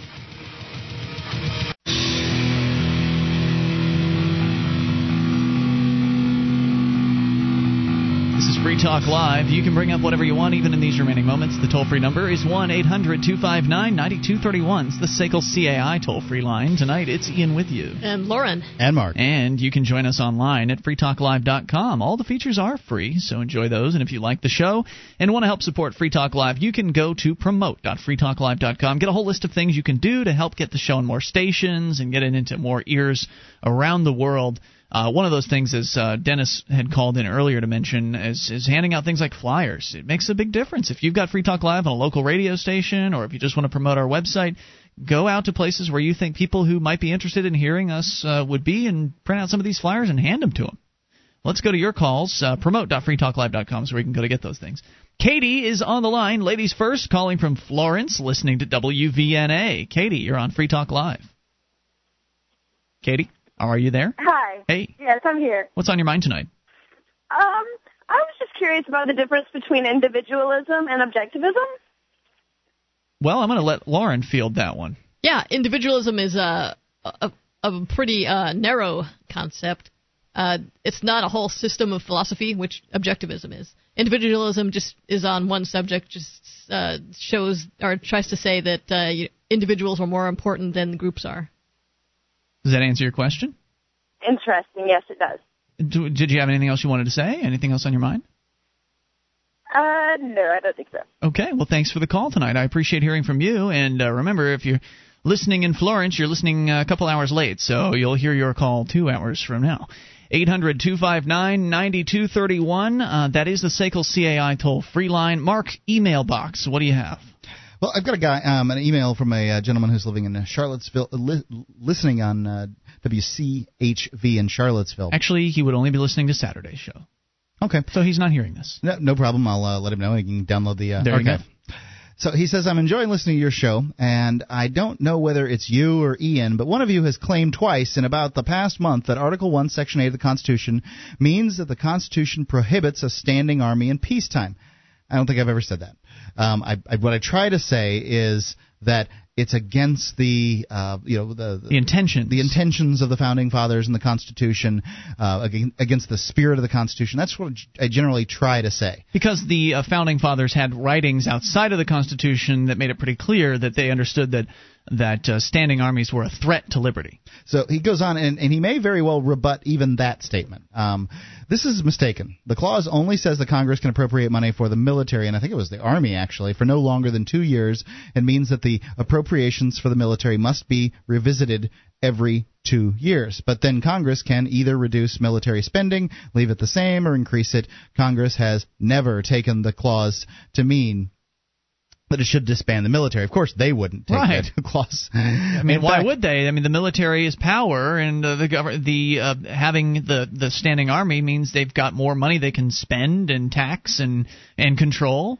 And well, he goes on, and this one I think is uh, even more relevant here. Is in fact during the debate over the ratification of the Constitution, when the Anti-Federalists objected that there was not any provision in the proposed Constitution to discourage a peacetime standing army, Section 8 was right in the proposed Constitution, and yet they did not think that it had anything to do with disbanding the military.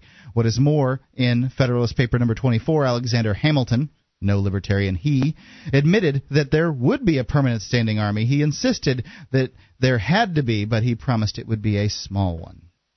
Like many of uh, Hamilton's pr- promises, that government would remain limited under the Constitution. This promise was particularly naive on his part. He argued that there should be no worry because the government could not get away with growing the military in peacetime, which he could only see happening by some sort of uh, concerted conspiracy because because the time required uh, to do it would expose the plan to the people in the states who would have time to stop the project, which his argument did not account for was double incrementalism.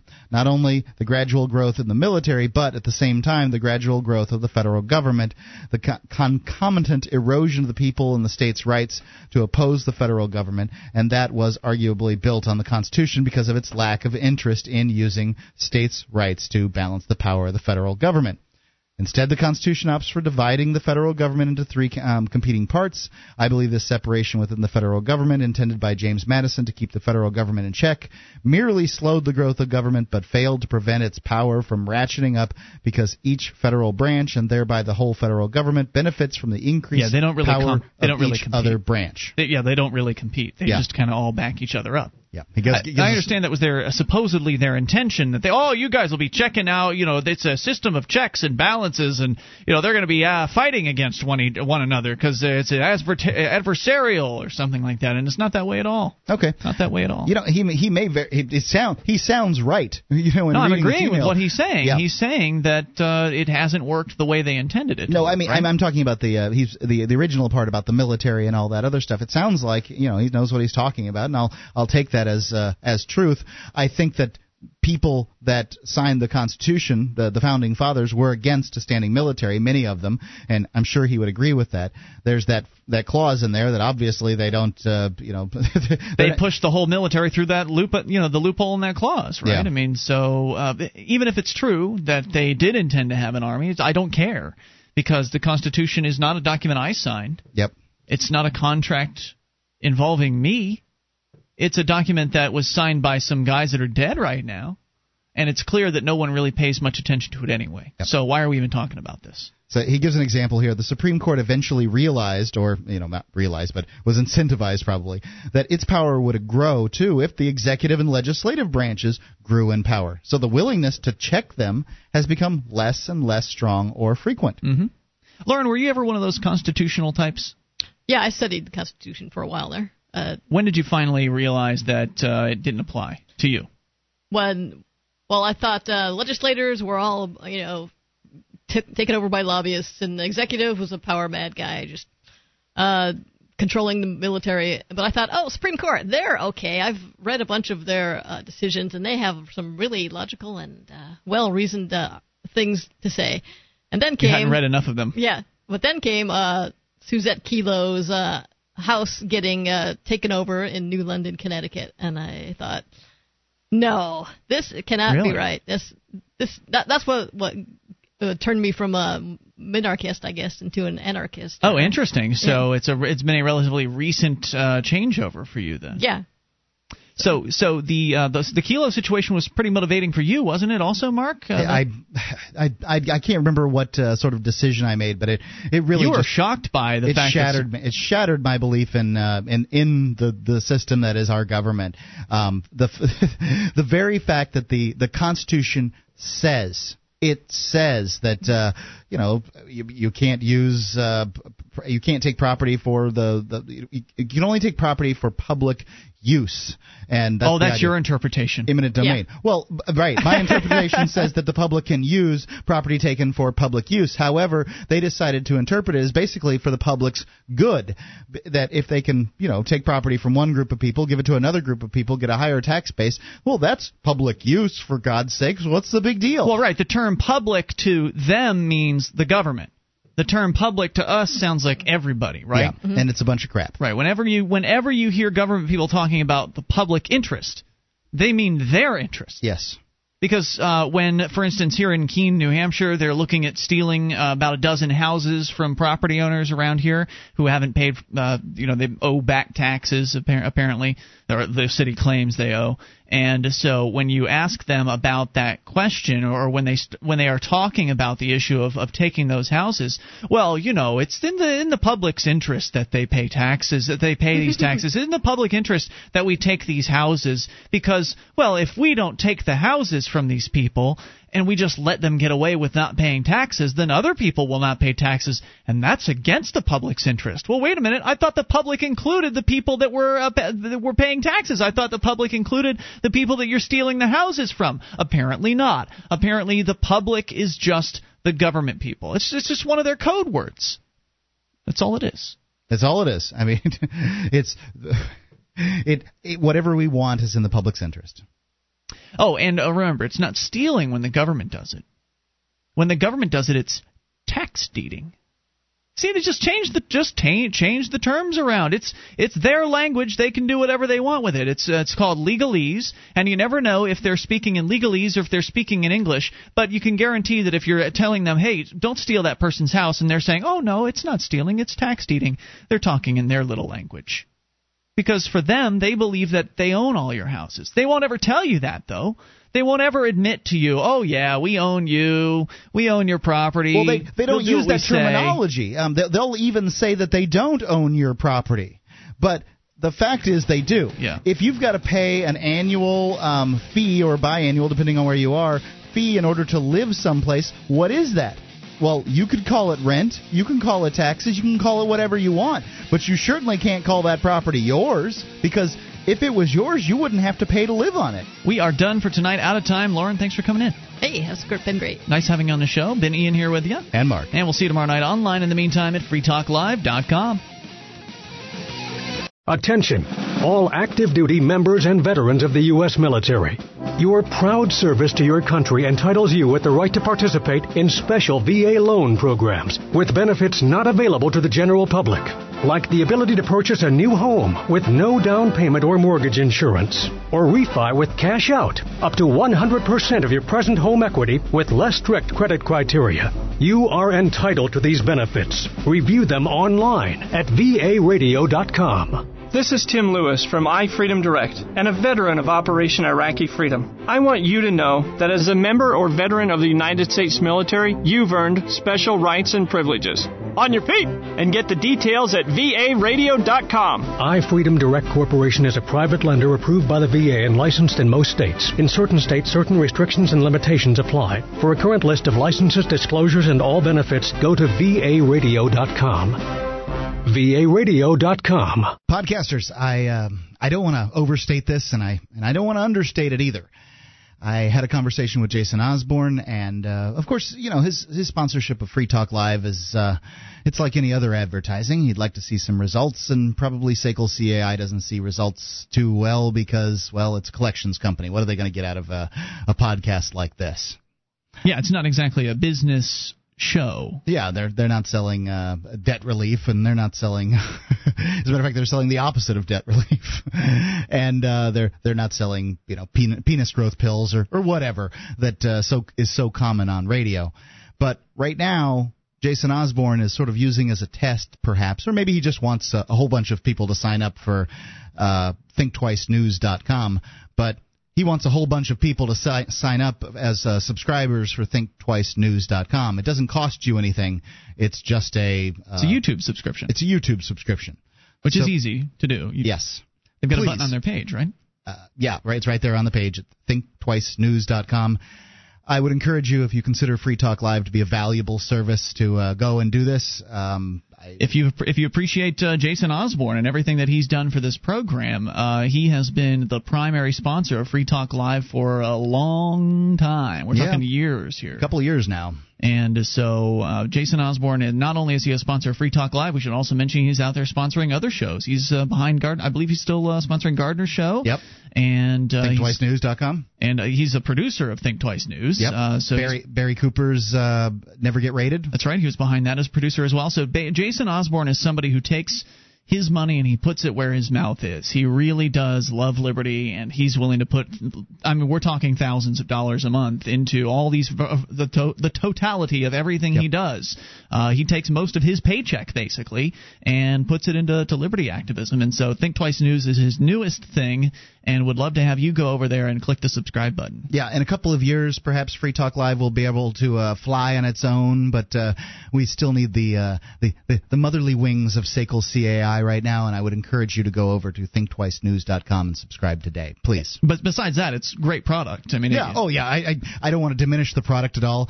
Uh, John uh, d- doing his uh, uh, John Shaw John Shaw BBS. is uh, you know does uses as the uh, the announcer a, a puppet who's from outer space, and uh, it's just it's really great. He's a he's a great puppeteer, and and I enjoy watching it.